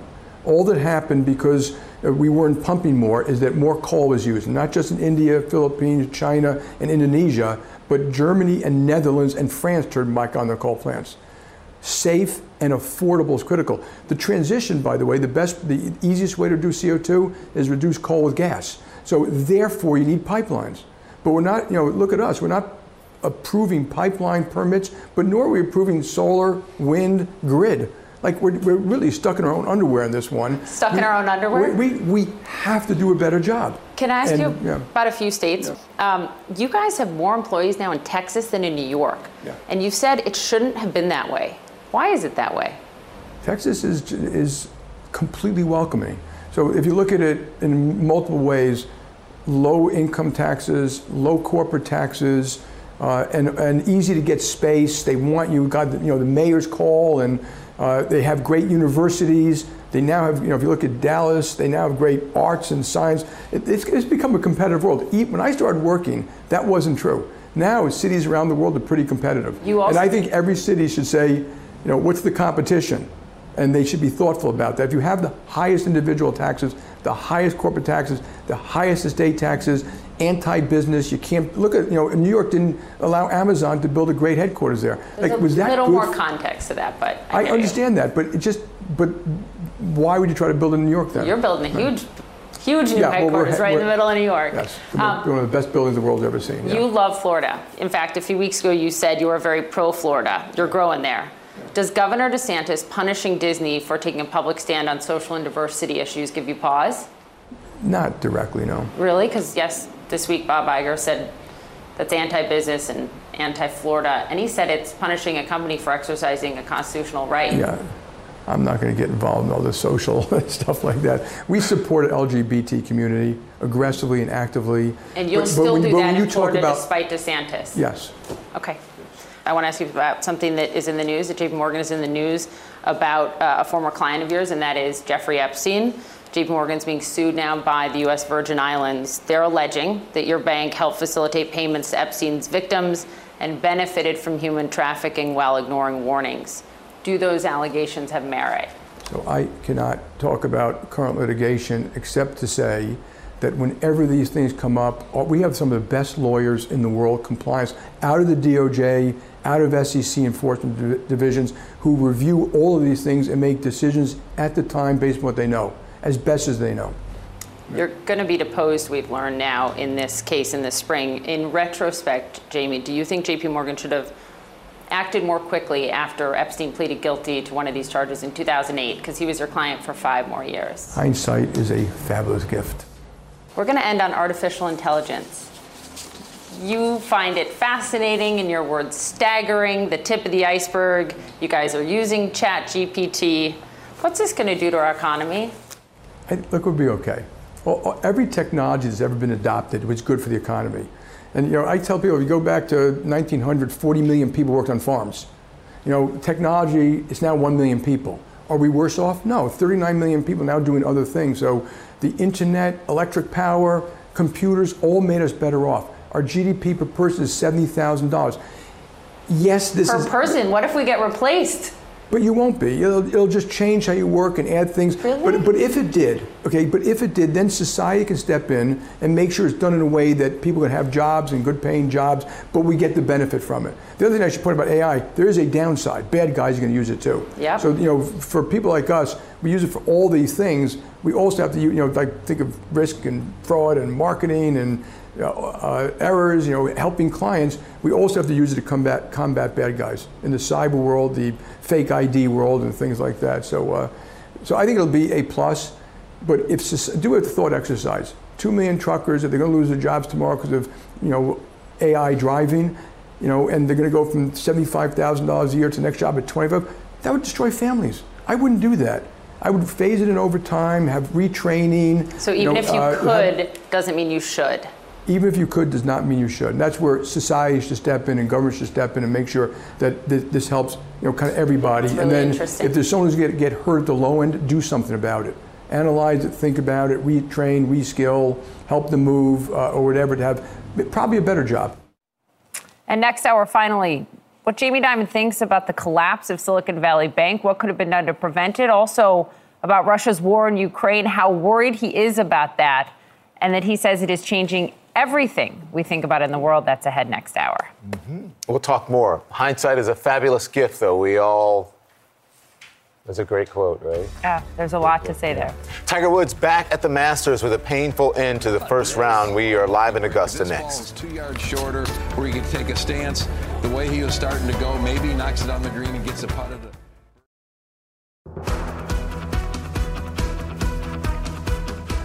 I got to do it, guys. What do you think? Oh, oh look at that.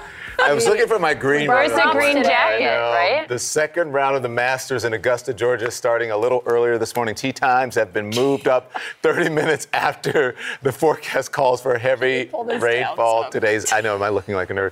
Tiger Woods struggling on Thursday with a noticeable limp. He needs a good day to make it through this weekend. Don Riddell joins us live from Augusta. Don, I'm wearing a, a Masters hat, so that's why. And he's going to keep like it on the whole time. Masters hat, but no, no Masters Uh, you know, jacket. it's a big day for. it's a really big day for Tiger Woods. Um, you know, we don't know how many more rounds of golf he's going to be able to play here. He told me earlier this week.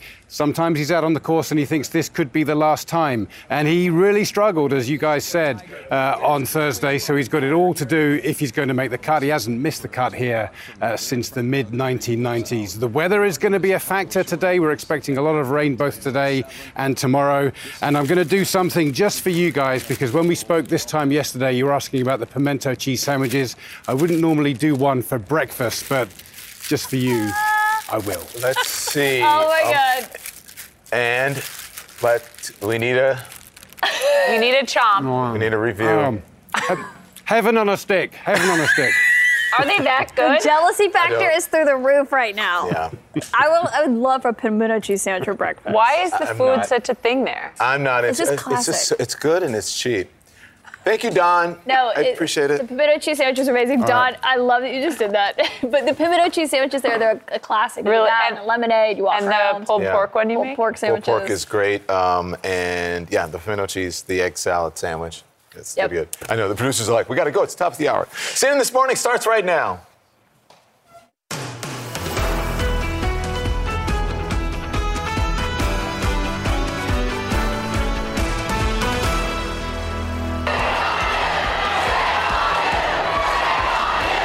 Thought they won today, but they don't realize. They don't realize what they've started. Good morning, everyone. While you were sleeping, Music City turning into chaos. The national spotlight is on Tennessee after two black state lawmakers, one of the you heard from there, were expelled for protesting on the House floor. Yeah, we're going to get into um, that story in a bit, but violence escalating in the Middle East. Israel launching strikes against Gaza and Lebanon after a rocket attack. Plus, this. I prefer the RV parks. I prefer the Walmart parking lots to the beaches and things like that. There's something normal to me about it. That is Supreme Court Justice Clarence Thomas, Clarence Thomas claiming he prefers RV parks, parks to beaches, but a new bombshell report says he also enjoys private jets and mega yachts paid for and not disclosed by a Republican donor. Oh, More on that in a moment, but we'll start with a protest that erupted at Tennessee's state capitol and are expected to continue today and through the weekend as Republicans voted to expel two young black Democrats from the state house.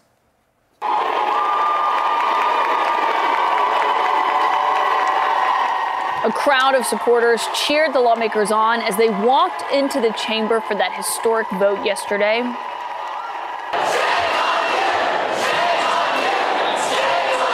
Those cheers turning to boos as protesters shouted and screamed from the balcony as Republicans voted to expel them. It was in retaliation for a protesters protest that the lawmakers staged on the House floor last week. They disrupted the session with a bullhorn. They demanded gun reform after that Covenant School shooting that left six people dead, including three nine-year-old children. That attack happened just miles away from the state capitol that you see here. Earlier, moments ago, we heard from Justin Jones. He is the lawmaker that you see there on camera. He was expelled. He is also vowing, though, to keep protesting. This extreme tactic to expel us and to try to humiliate us has only put a spotlight of the world on Tennessee. And so I will go back because fighting for the future, I, am 27 years old, fighting for the future that I want to live in, that I want my children to live in, it's worth whatever sacrifice that, that, we have to give, whether it's being expelled, whether it's, it's being in a hostile environment, because I, I want to, to create a community that our young people cannot just survive, but they can thrive and flourish. This has even captured the attention of the White House. President Biden issuing a statement saying the expulsion of those who engaged in peaceful protest is shocking, undemocratic, and without precedent. This is a major part of the story. There was a third Democrat, the woman that you see there. She is white. She was also up for expulsion, but she survived narrowly by one vote. Last night, I spoke with a top Tennessee House Republican who defended the drastic move. It's not possible for us to move forward with the way they were behaving in committee and on the House floor. There's got to be some peace. Let's bring in now global human rights leader, chairman of the Drum Major Institute, and the son of Dr. Martin Luther King, uh, Martin Luther King III. Thank you for joining us, sir. How are you doing? Thank you. I'm doing well. Thank you. You, uh, you call this an outrageous tragic... affront to d- democracy. Yes, it is. It, it is. It is beyond. It's unconscionable that members of a legislative body that are raising issues that need to be addressed uh, April 4th, as you know, we observed the 55th anniversary of my father being assassinated. 55 years later, uh, children are now being focused on as it relates to guns being brought into school, assault rifles specifically. And our nation refuses to deal with this issue. It is a very sad day. And I'm so excited that these young men, both of them 27 years old, at the time my father was leading Montgomery, he was 27 years old. These are young men who are mm. fighting for democracy. And the, what we hear from these young men, and even from Gloria Johnson, the third Democrat who is also up for expulsion, is she believes that the reason she survived her expulsion vote is because of her race. Well, that seems to be absolutely crystal clear and it shows the tragic divide. In 2023, uh, we're still dealing with racism. My dad wanted to eradicate, he said, from our nation the issues of poverty, or racism, and violence. Racism is still very real, uh, whether it's in Tennessee or whether it's in Georgia or whether it's in New York City. It does not matter where it is. We've got to eradicate this evil. You know, Dad used to say, darkness cannot put out darkness, only light can do that. Uh, so we continue to try to address issues by ag- acting as if they don't exist. These are very, very real, but it's wonderful to see communities of young people coming together. Young people, this is why these young legislators were able to stand up because it was young people in the community of Tennessee, of Nashville, and around the nation who said, who are saying, listen, we are sick and tired of this. This is not right. Uh, and who who, I mean, we had an assault ban in, in up to 20, uh, 2004. Mm-hmm. Uh, we've ban- now we've allowed that ban to be eradicated. It's, it's very sad. I mean, it's a sad commentary, but people can stand up and things can change. My father and mother taught us that throughout the work that they were engaged in throughout their lives. Your, in, in, his letter from Birmingham City Jail, um, your father also wrote about um, how silence can be compli- how silence can be complicity and and and, and the white, um, you know, uh, moderates. And I wonder what your your thoughts are on that today in terms of other voices that can help elevate these voices in this fight.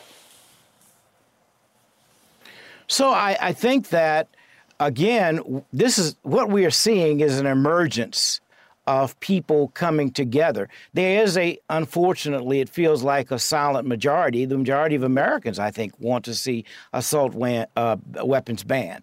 But clearly, the Republican Party has sold out to the National Rifle Association.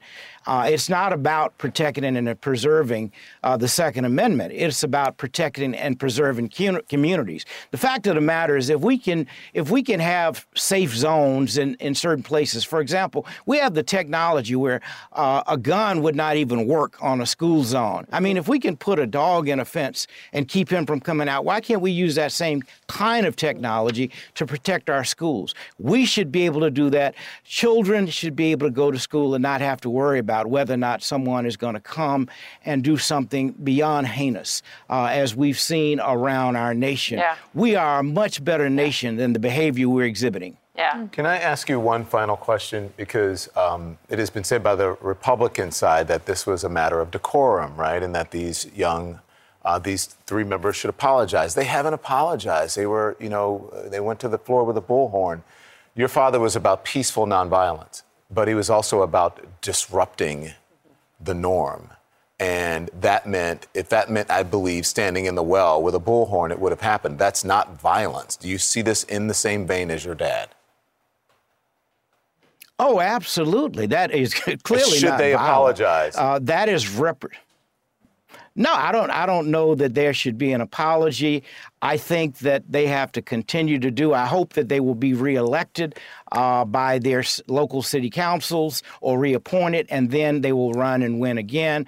Uh, it's unconscionable that this behavior is happening. There are other violations that some have been alleged that have done in the legislature, and there's been no expulsion. So why would you expel these two, and particularly African American legislators, and not the white legislator? Uh, it, it just just goes to show how sad and tragic and divided, uh, and how awful racism is. We are better than that. We have got to change this behavior. We've got to come together ultimately to realize the dream of my dad. That's why we're going back to Washington on August 26 as we observe the March on Washington, because all of the country, democracy is, is seeming to fall apart. But people are saying, no, we're going to stand for democracy.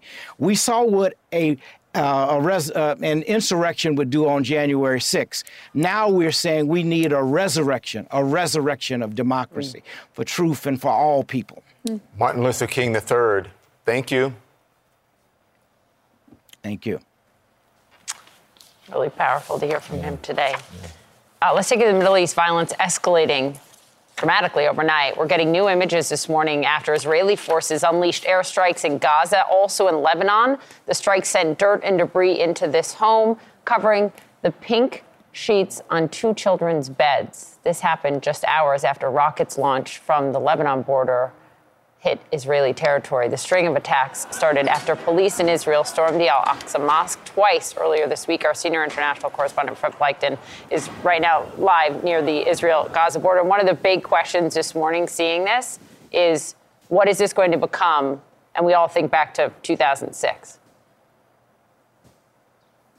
Hi there, Poppy. Yeah, you're absolutely right. There is, of course, a big danger that this could escalate further. It seems from our vantage point here on the ground that right now all the sides that are involved really don't want that to happen. But certainly a lot of them are really upping the rhetoric. And as, as you perfectly correctly pointed out, it was a very violent night, especially here in this area in Gaza and in the border with Gaza. I just want to show you where I'm standing right now. What you see behind me is an Iron Dome missile defense system. That's what the Israelis use to intercept some of those rockets that are shot from uh, the area of Gaza. And of course, for this battery, as for the many others around here, it was a very busy night. There were dozens of rockets that were launched from the territory of Gaza. A lot of them were intercepted.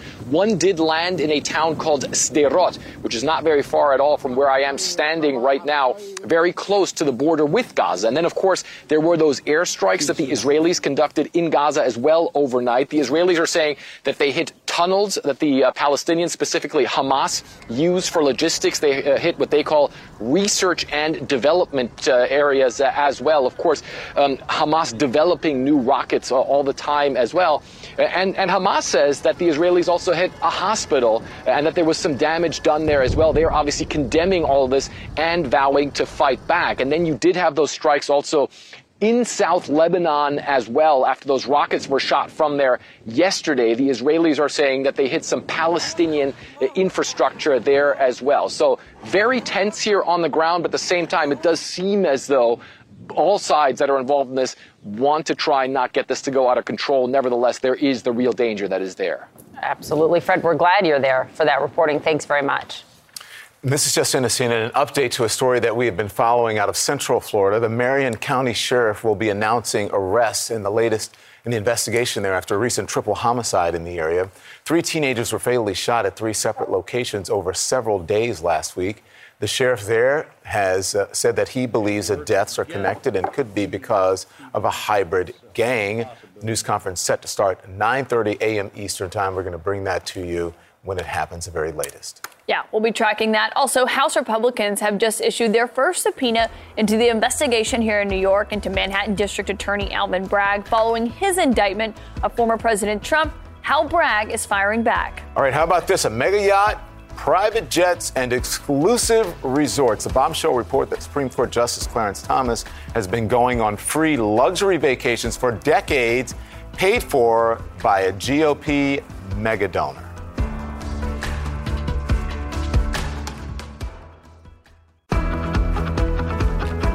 House Republicans have now issued their first subpoena in the investigation into the Manhattan District Attorney Alvin Bragg. The subpoena, though, is not for the district attorney. Instead, it is for Mark Pomerantz. That is the former special assistant district attorney who previously led the investigation into Trump.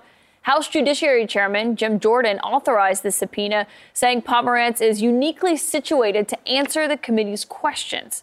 Pomerantz says he resigned from the Manhattan DA's office in, 2022, soon after Bragg informed him he was not prepared to move forward with the criminal charges at that point, focusing on Trump's business practices overall. Bragg himself has responded to this new subpoena for Mark Pomerantz, saying the House GOP continues to attempt to undermine an active investigation and ongoing New York criminal case with an unprecedented campaign of harassment and intimidation. Joining us now with perspective on this is former Attorney General Alberto Gonzales, who prior to serving at the Department of Justice was commissioned as the White House counsel to President George W. Bush and now serves at the Dean of Belmont at the Belmont University College of Law. A lot to get to this morning, but I do wonder what you make of the fact that this this subpoena went to Mark Pomerantz, not Alvin Bragg himself. Yeah, I, I think um, um, I worry about it, quite frankly because it really is an indirect attack on the investigation, despite uh, what people may say. Uh, this is about interfering, um, trying to get information about an ongoing investigation. When I worked in the White House and then at Justice, I always pushed back when the, when the White House was inquiring about an ongoing case, investigation, or prosecution. I'd say it's dangerous to go there. So uh, I think that's the case here. I think to the extent that there's wrongdoing, by by the uh, the, the DA in, in New York City. There are state entities that can look into that. The state's highest court can look into it. The, the bar can look into it. Uh, there are various ways to deal with it. And typically, those investigations would occur after the fact because they know the danger of interfering with an ongoing investigation. And so that's what's going on here. And I think that's yeah. unfortunate. I, I think I think the uh, I, I, would hope that the House Republicans would stand down on this. Well, and it's unusual to see them subpoena a line prosecutor, but the idea because Mark Pomerantz has written a book about a lot of this and about why he left that office. Do you think that that hurts his ability to resist a subpoena like this one? Well, we'll, we'll see. I, you know, I assume that he'll be reluctant to to comply, uh, but whether or not he'll be successful in in avoiding. Um, providing testimony re- remains to be seen. Again, I, from, from, my perspective, I looked at, I simply look at the fact that as to whether or not is this the Congress stepping in and interfering with an ongoing investigation at the state level, and I, I really don't see that as a role of Congress, quite frankly. And even to the extent that they have some kind of jurisdiction, I think again, weighing in and interfering with an investigation is really n- not what they ought to be doing. Okay, well, on, on, that front, the other remarkable story we're talking about this morning is this ProPublica report into Supreme Court Justice Clarence Thomas and these luxury trips that he and his wife took with a Republican mega donor, which the donor says, you know, that was just hospitality. It wasn't anything that Justice Thomas had asked for. Justice Thomas himself has not commented, and there's, you know, no formal code of conduct at the Supreme Court that would bar him from doing this. But I wonder if this makes you think there needs to be uh, tighter restrictions on, on the ethics code for someone like a Supreme Court justice. Well, first of all, I don't know if, if the facts of the report, the reporting is accurate. I assume it is, but it, parts of it may not be accurate. Uh, and it, and I know Justice Thomas. Uh, I've worked with a lot of people, hired people that know him extremely well. I don't think this kind of uh, action uh, would in any way influence his decision on the court. But having said all that, I, I, I worry about uh, the image, um, the fact that um, a justice is is uh, taking these gifts and, and, not reporting it if, in fact, the, the law requires uh, reporting. Uh, and if the reason you don't report is because you're afraid of how it looks, maybe you shouldn't accept it. Again, I don't think it has any influence or impact on the work of the justice, but I think uh, it, uh, creates um, further angst about the court, about the justices. Uh, obviously, given the recent decisions at the end of the last term, mm-hmm. a lot of people have raised questions about about the court. Uh, talks about expanding the court, talks about term limits, talk about limiting the jurisdiction of the court. So uh, I think that justices need to be careful because it's not all about just your individual conduct whatever you do, whatever you say, it affects the rest of the justices. It affects the reputation of the court. And and I think if you you, you look at recent polling, and, and the judges generally should, I would say, urge them not to look at recent polling because they need to make the decisions based on what they believe is right, believe uh, based upon what the Constitution or the statutes say. But nonetheless, you need to be sensitive about how your actions affect how people uh, believe uh, or respect the court, because in the end, respect respecting yeah. the judgment of the court depends upon how people view the court. Before I let you go, I can't ignore what's in the top right of the screen there Nashville. The fact that you are where all of the headlines are coming out of this morning, what we were watching so closely at the State House last night. You are, were the Attorney General, you served in a Republican administration.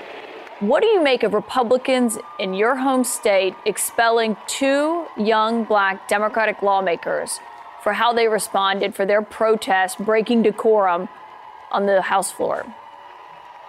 Well, there are rules here, and obviously, when you break the rules, there sometimes has to be accountability. Uh, but I, I, think that what happened here goes beyond, I think, what was right. I think people would look at the facts here. The fact that the, the demonstrations related to the shootings that happened a few week or so ago here in Nashville, uh, and I, I, I, think that they first should have taken other action, reported it to the ethics committee, perhaps strip them of jurisdiction of, of, of, sitting on, on certain committees. So I think it went, went well beyond that. And I think it sends a terrible message, quite frankly. You know, Nashville prides itself on being an open, welcoming city. Uh, this, I think this could hurt business. Uh, I'm part of an effort to bring Major League Baseball to Nashville. I don't know how that's going to affect our efforts in terms mm-hmm. of how people around the country look upon this city. And I know that, you know, by and large, the people that I know here, I love them. Uh, they've been great to me and my family. But this is just not a very good story for the city of Nashville, and I think it's very unfortunate. Wow, it's, it's, remarkable to hear you say you think it could could affect business as well. We'll see what the repercussions actually are. Former Attorney General Alberto Gonzales, thank you for your time this morning. Thank you. Yeah, that's interesting. It could affect business, and that would not be good. And, and Nashville is doing so well and thriving right now, right? It's a good point of the larger implications of this. It's yeah. not just a Tennessee thing. Yeah.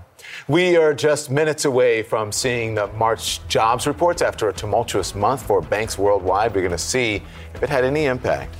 Also, does JP Morgan CEO Jamie Dimon think more banks are going to collapse? Also, does he think a recession is coming? We ask him.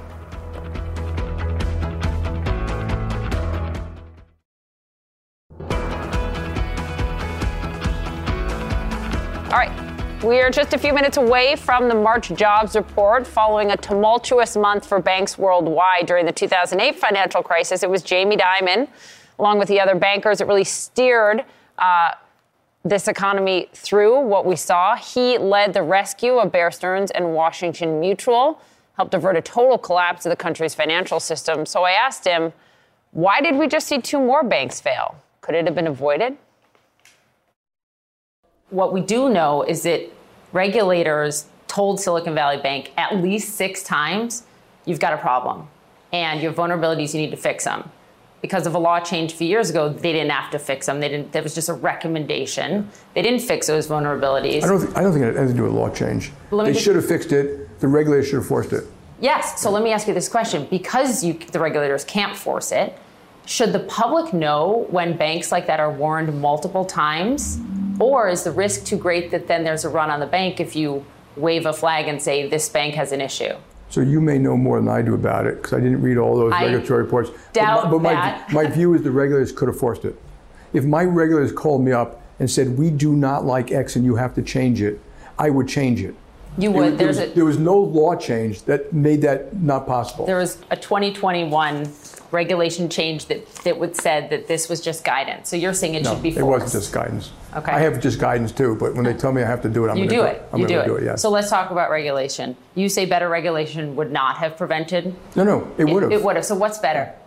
Oh, I think again, there, we have liquidity, discount windows. We have mortgage laws. We've got capital laws. We've got TLAC laws. We've got how you can use the discount window. There are a hundred rules. I'm saying th- thoughtfully adjust the mix of how you do those. Make a bit of changes. If you have uninsured deposits, what that means to held to maturity. Should you have debt issued? Should the supervisors force something or not?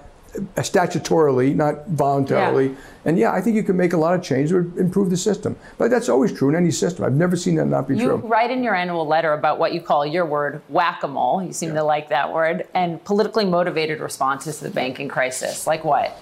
Well, no, I think very often when it comes to regulations, you have this is the problem. They try to fix that, but it often has unintended consequences. If you want healthy regional banks, community banks, you should also listen to them about what excess cost does to their ability to compete. You know what extra high cost debt does to it, and and have a thoughtful conversation about what are the things we can do to, to make it easier for you and make the system safer. I believe that that's doable. It's not doable without the conversation and without the analysis. I was reading back some things you said in 2008, and this was in the middle of the crisis. You just acquired Bear Stearns in a fire sale, trying to stabilize the banking system, and then you said, if you don't worry in this business, you're crazy. What are you most worried about right now in two this thi- two- business? two things. Well, I, I think all business. Quantitative tightening, the effect that has on long-term rates, inflation higher for longer, that's kind of the tide going out. So like even when Bear Stearns went down, you think other people have seen that and said, I have too much leverage, too much mortgage debt, too much this, and made some changes. Lehman went down six months later. I think they might have been able to fix that in the meantime. So that's a little bit of a warning to people. I, but I think this war in Ukraine, or I think that is changing everything we think about the world, how we should think about safety and security, uh, even around food, energy. It's changing economic relationships. It's ro- roiling in the relationship with us and China. That is the most important thing. I mean, if you want to have a free and democratic Western world and an American century in the next hundred century, that's what we got to focus on. You said last year on that front, the autocratic world thinks that the Western world is a little lazy and incompetent, and there's a little bit of truth to that. Is that still how you see it? Yeah. I think, you know, I think we do a lot of things that, first of all, we're in great position. So, you know, for the American public, we have food, water, energy. We're the most prosperous nation the world's ever seen. That's still true. The most innovative. Just go to Atlanta. Go to, not some people think it's just Silicon Valley, but it's in Atlanta too. It's in New York. It's in Brooklyn. You know, it's all over the place. We have the high, our GDP per person is $70,000 plus. China's is 15,000. They import 10 million barrels of oil a day. They don't have uh, the Atlantic and the Pacific. They have a very complicated neighborhood. They're, you know, they're angering their neighbors who are all starting to rearm. We've got a great hand. On the other hand, we haven't done a particularly good job taking care of our lower paid citizens, our inner city schools, immigration, taxation, and I think people should pay their taxes. Litigation, which you know, we, it costs one percent of GDP, and if it was, if it created more fairness in life, I'd say that was good. But it's capricious, arbitrary, slow. You know, uh, and I so I can go on and on about mortgages, affordable. You, you, you heard here about affordable housing. You know, we all agree with that, but very often the problem with affordable housing isn't capital; it's local zoning laws. So if America just got out of its own way, I think we can grow at three percent a year. Are you worried about how close Iran, Russia, and China are to one another right now and are getting to one another? Do you think about that? Yeah, You're I a student of history. I mean, if you were going to ally with the Western world, America and Europe and Western world, or you're going to ally with you know, Iran and Russia, I mean, please. Am I worried? Not really. that doesn't worry you? No. It worries So- some of our top generals. Okay, you said military. Yes, you should worry about geopolitics, but I just told you what a great hand America has. Same with kind of Europe. What we should be doing is ally, making sure we're working with allies, not just militarily, but economically, strategically, diplomacy, development finance. You know, have the rest of the world want to join us. So if you're India, would you rather be part of that group or part of the Western world? Are we doing Okay. enough to no, entice? We're not not. enough. No. I think you know Bob Gates in his book, I, I thought he called the uh, Symphony of Power or something like that, said the symphony includes diplomacy, development finance, having business involved in helping develop you know Africa, Latin America, parts of Asia. I think we could do a far better job coordinating that as a policy. I think, by the way, the administration thinks that too. And, and, and the other thing, but you can't take trade off the table. So the first thing we do is we take trade off the table right from the start. No, trade may be the most important thing for these countries. And while there are legitimate complaints about trade, we can do it better, we can do it right, uh, uh, and we should be very thoughtful about it. Should the FDIC insure more than $250,000? Because I think a lot of people feel right now, after what we've seen, that every deposit is just insured with no ceiling. You know, I think probably, but it goes back to my thing about regulations. If you do this, you don't need to do that. If you do this, you don't need to do that. If you do them both, you can hurt. So just be very thoughtful. But probably we should raise the uh, deposit what? insurance. I don't know yet. I mean, again, you got to do the analysis in that. What But I- about- But I think that would help community banks. It would help raise Yes. it. Okay, Yes. so final question on that: Should the should banks like yours, the big guys uh, with the most assets, that have an implicit guarantee that you're essentially not going to fail, pay a higher percentage into deposit insurance? Oh God, I don't know. I'll leave, that, I'll leave that to everybody else. You've no decide. opinion on that? No. If you guys should pay more into it? But if we were too big to fail, by the way, our bonds wouldn't trade the way they trade. Just so you know, and you were in the markets, and so. Fair. Okay, talk about the economy. You wrote a lot about this in your annual letter. Has this banking crisis, even though you think it's almost over, which I'm really glad to hear, though increased chances of a recession here? Yes, but I, I, I look at it like it's not definitive. It's just like another weight on the scale. Okay. And think of it as you know people have said it's like raising rates another 50 basis points or something like that. I, we are seeing people reduce lending a little bit, cut back a little bit, pull back a little bit. It won't necessarily force a recession, but it is recessionary. Recession more likely because of this banking crisis from Jamie Dimon. Not definitive, but another weight on the scale. Was Yeah. An interesting way of how he's Yeah. looking at it. Yeah. Perfect time now to talk about the monthly job numbers. The Yep. monthly job report is in. CNN's business correspondent Rahel Solomon is here. Good morning to you. morning, Coming out of. Jamie Dimon now, what are you seeing? Yeah, so this was a cooling job report, but very much in line with expectations. So let's get to the numbers. So uh, we added 236,000 jobs in the month of March. The expectation was 240. The unemployment rate ticking down from 3.6% to 3.5%. Guys, we're back at that fresh 50 year low for unemployment. We saw people come off the sidelines. So Fed certainly wants to see that. We want to see more workers entering the workforce because we still have so many jobs. Let's take a look at wages. So wages increased 0.3%, 0.3% on a monthly basis, 4.2% on an annual basis, where we saw job gains. Uh, some of what we've been seeing, right? A continued trend. Leisure and hospitality continuing to add jobs there, uh, government jobs continuing to add jobs there. So this is something that uh, is certainly a cooling, I should say, that we haven't seen job growth in this range really in the last few years. So certainly a cooling, but I would argue a welcome cooling, certainly for the Fed. Is it enough? Will it be enough to tame inflation? Yeah. I mean, I think that's a really tough question to ask. um, I mean, we'll see, right? I mean, I think it's a, continue, I think it's a long road ahead for and sure. the market's reacting well to this, right? The markets are actually closed today for the holiday, so uh, can't tell you about market Oh, reaction. stocks. They, I thought stocks were down, but anyways, I didn't know that. Yeah, the markets are actually closed, but uh, they do reopen Monday. But what I can tell you is that I would expect that this would be the type of report that investors would like to see, right? Because let's put this in context. After the Fed has done so much, right, we've seen nine interest rate hikes since last March. That's a lot. We've hiked rates from about 0% to 5% in almost a year, in just about a year. So investors are looking for, and I would argue many consumers are looking for the Fed to stop with the rate hikes, right? I mean, it has sent credit card rates higher, it has sent mortgage rates higher.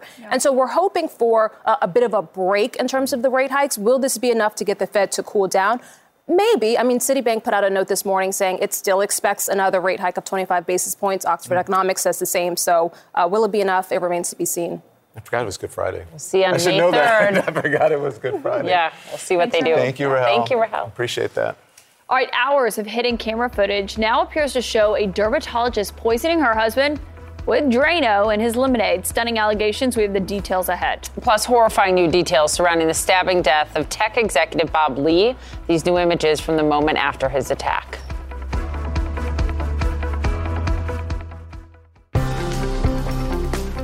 Right, a California, grand jury has just indicted a dermatologist on charges of repeatedly trying to poison her husband with liquid drain cleaner. The attorney for Emily Hughes says it was her husband who, quote, engineered the events during a contentious divorce. The husband says he installed cameras allegedly catching her in the act. CNN's Camila Bernal is joining us live from Los Angeles. Camila, I mean, this case, I know it first came to light last year, but we're learning so many details about it. What's the latest? Yeah, so Yu's husband, Jack Chan, what he's saying is that he was drinking this lemonade and started noticing a chemical taste in his mouth. So after he started feeling like something was off, he installed all of those cameras. So we read all these court documents, and in them, he says that in these videos he sees uh, her his wife going into or under the kitchen sink getting that drano and then putting it into his hot lemonade. He says he has at least three videos that show her doing this. The videos have not been uh, put out to the public but we do have these screen grabs.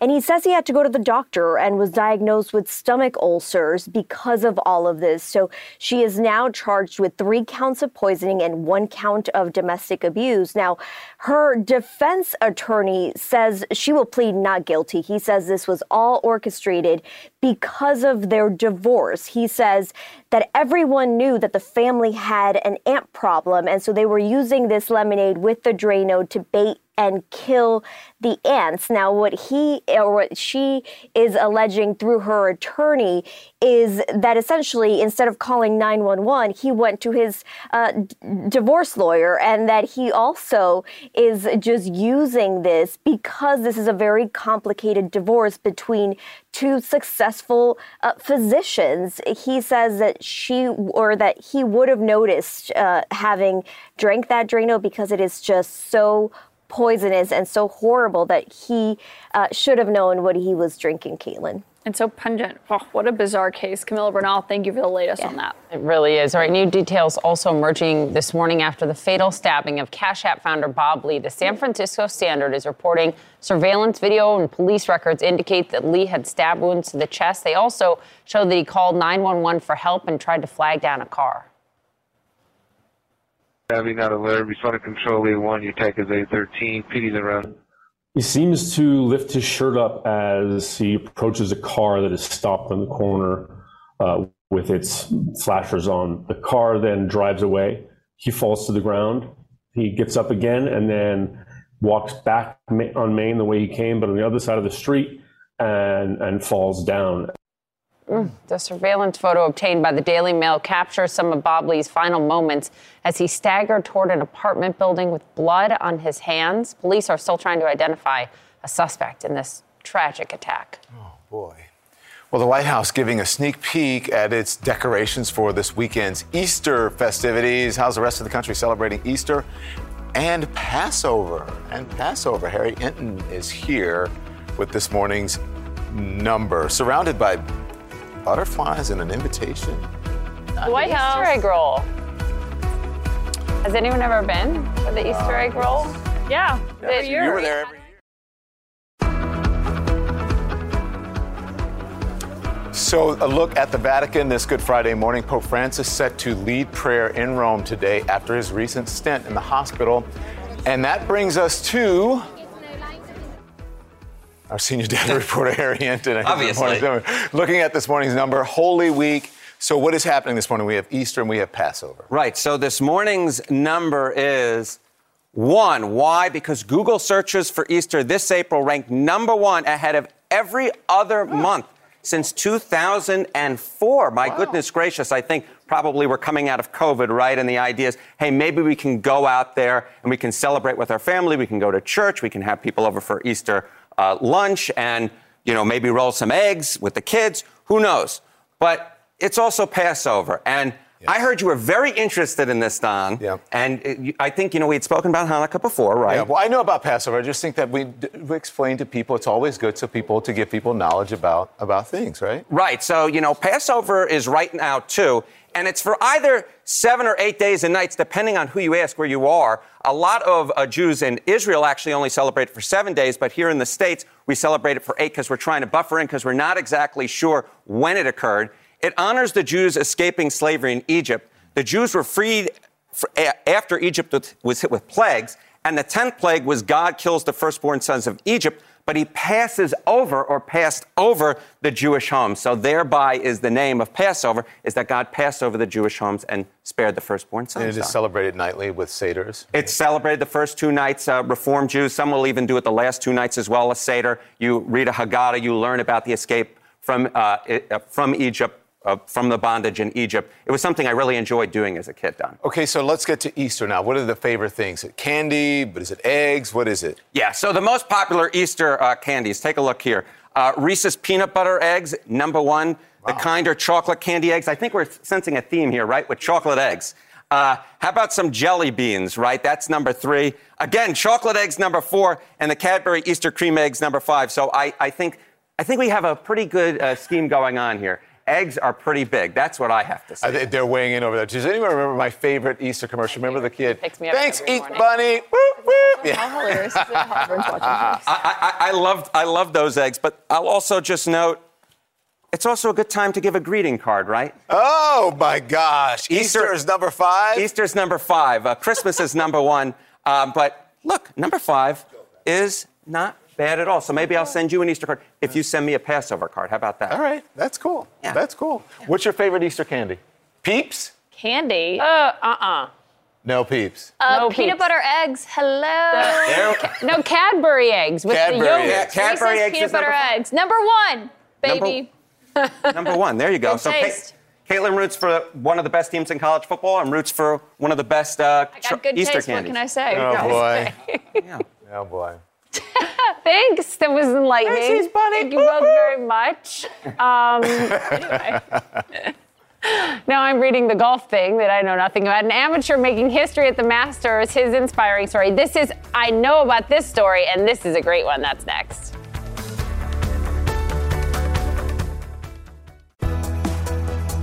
Look at that. Avenger star Jeremy Renner is speaking out about the terrifying snowplow accident that he suffered on New Year's Day. The 52 year old actor broke more than 30 bones when he tried to stop the vehicle from trampling his nephew. He spent several months in the hospital recovering from his injuries, and he's given his first interview to Diane Sawyer, and he says he remains haunted by the memory. If I was there on my own, that would have been a horrible way to die. And surely I would have. Surely. Do you remember the pain? Oh, all of it. Yeah, I was awake through every moment. And it's, uh, it's exactly like you imagine it would feel like. If you, um, it's hard to imagine what that feels like. But when you look at the machine and you look at, and I was on asphalt and ice. I wish I was on snow. It felt like uh, someone took the wind out of you. Too many things are going on in the body to feel pain. It's everything. It's like if your soul could have pain. Your soul could have pain. Renner says he has residual pain and there's rehabilitation, but he has no regrets, he says, right? He was stepping in front to rescue his nephew. Uh, that has got to be a bit of the Bourne legacy, Aaron Cross, in him, right, guys? Glad he's okay. Glad he's okay. Yeah. Yeah, amazing to hear him talk about that. Also, today, the Masters happening in Augusta. It's the second day. One young golfer, though, has added something special to his swing. It's Sam Bennett's first time actually competing in the tournament. Nearly two years ago, Bennett lost his father after he suffered from early onset Alzheimer's. The golfer says he will never forget, though, the one piece of advice that his father gave him before he died don't wait to do something. Bennett got his dad's words and his own handwriting tattooed on his forearm. You can see it here, his left forearm in this photo. Bennett is certainly doing something. He is now tied for sixth place in the tournament, shooting the lowest score by an amateur in 22 years. And on that note, On that Uh, we know you hate this. Happy birthday. to Thank you. We love okay, you. Thank do you. not open this because it's On something that you told me that you wanted, but you cannot open it. It's the greatest gift. So, Kaitlan, Thank you. Kaitlan, Thanks to everyone in the control room. Kaitlan put the kibosh on the rest of this celebration. It's going to start at nine, but you'll have to look at her Instagram You're for gonna love this. You're gonna. it? I It's was- amazing. And also, I was gonna wear a Tim. Tim got this, by the way, but I was going to wear an Alabama jersey under my thing.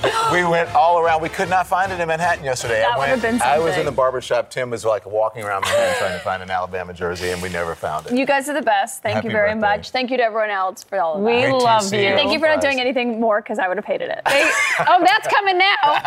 CNN News Central is now. Have a great Thanks, weekend. everyone. Have a good weekend.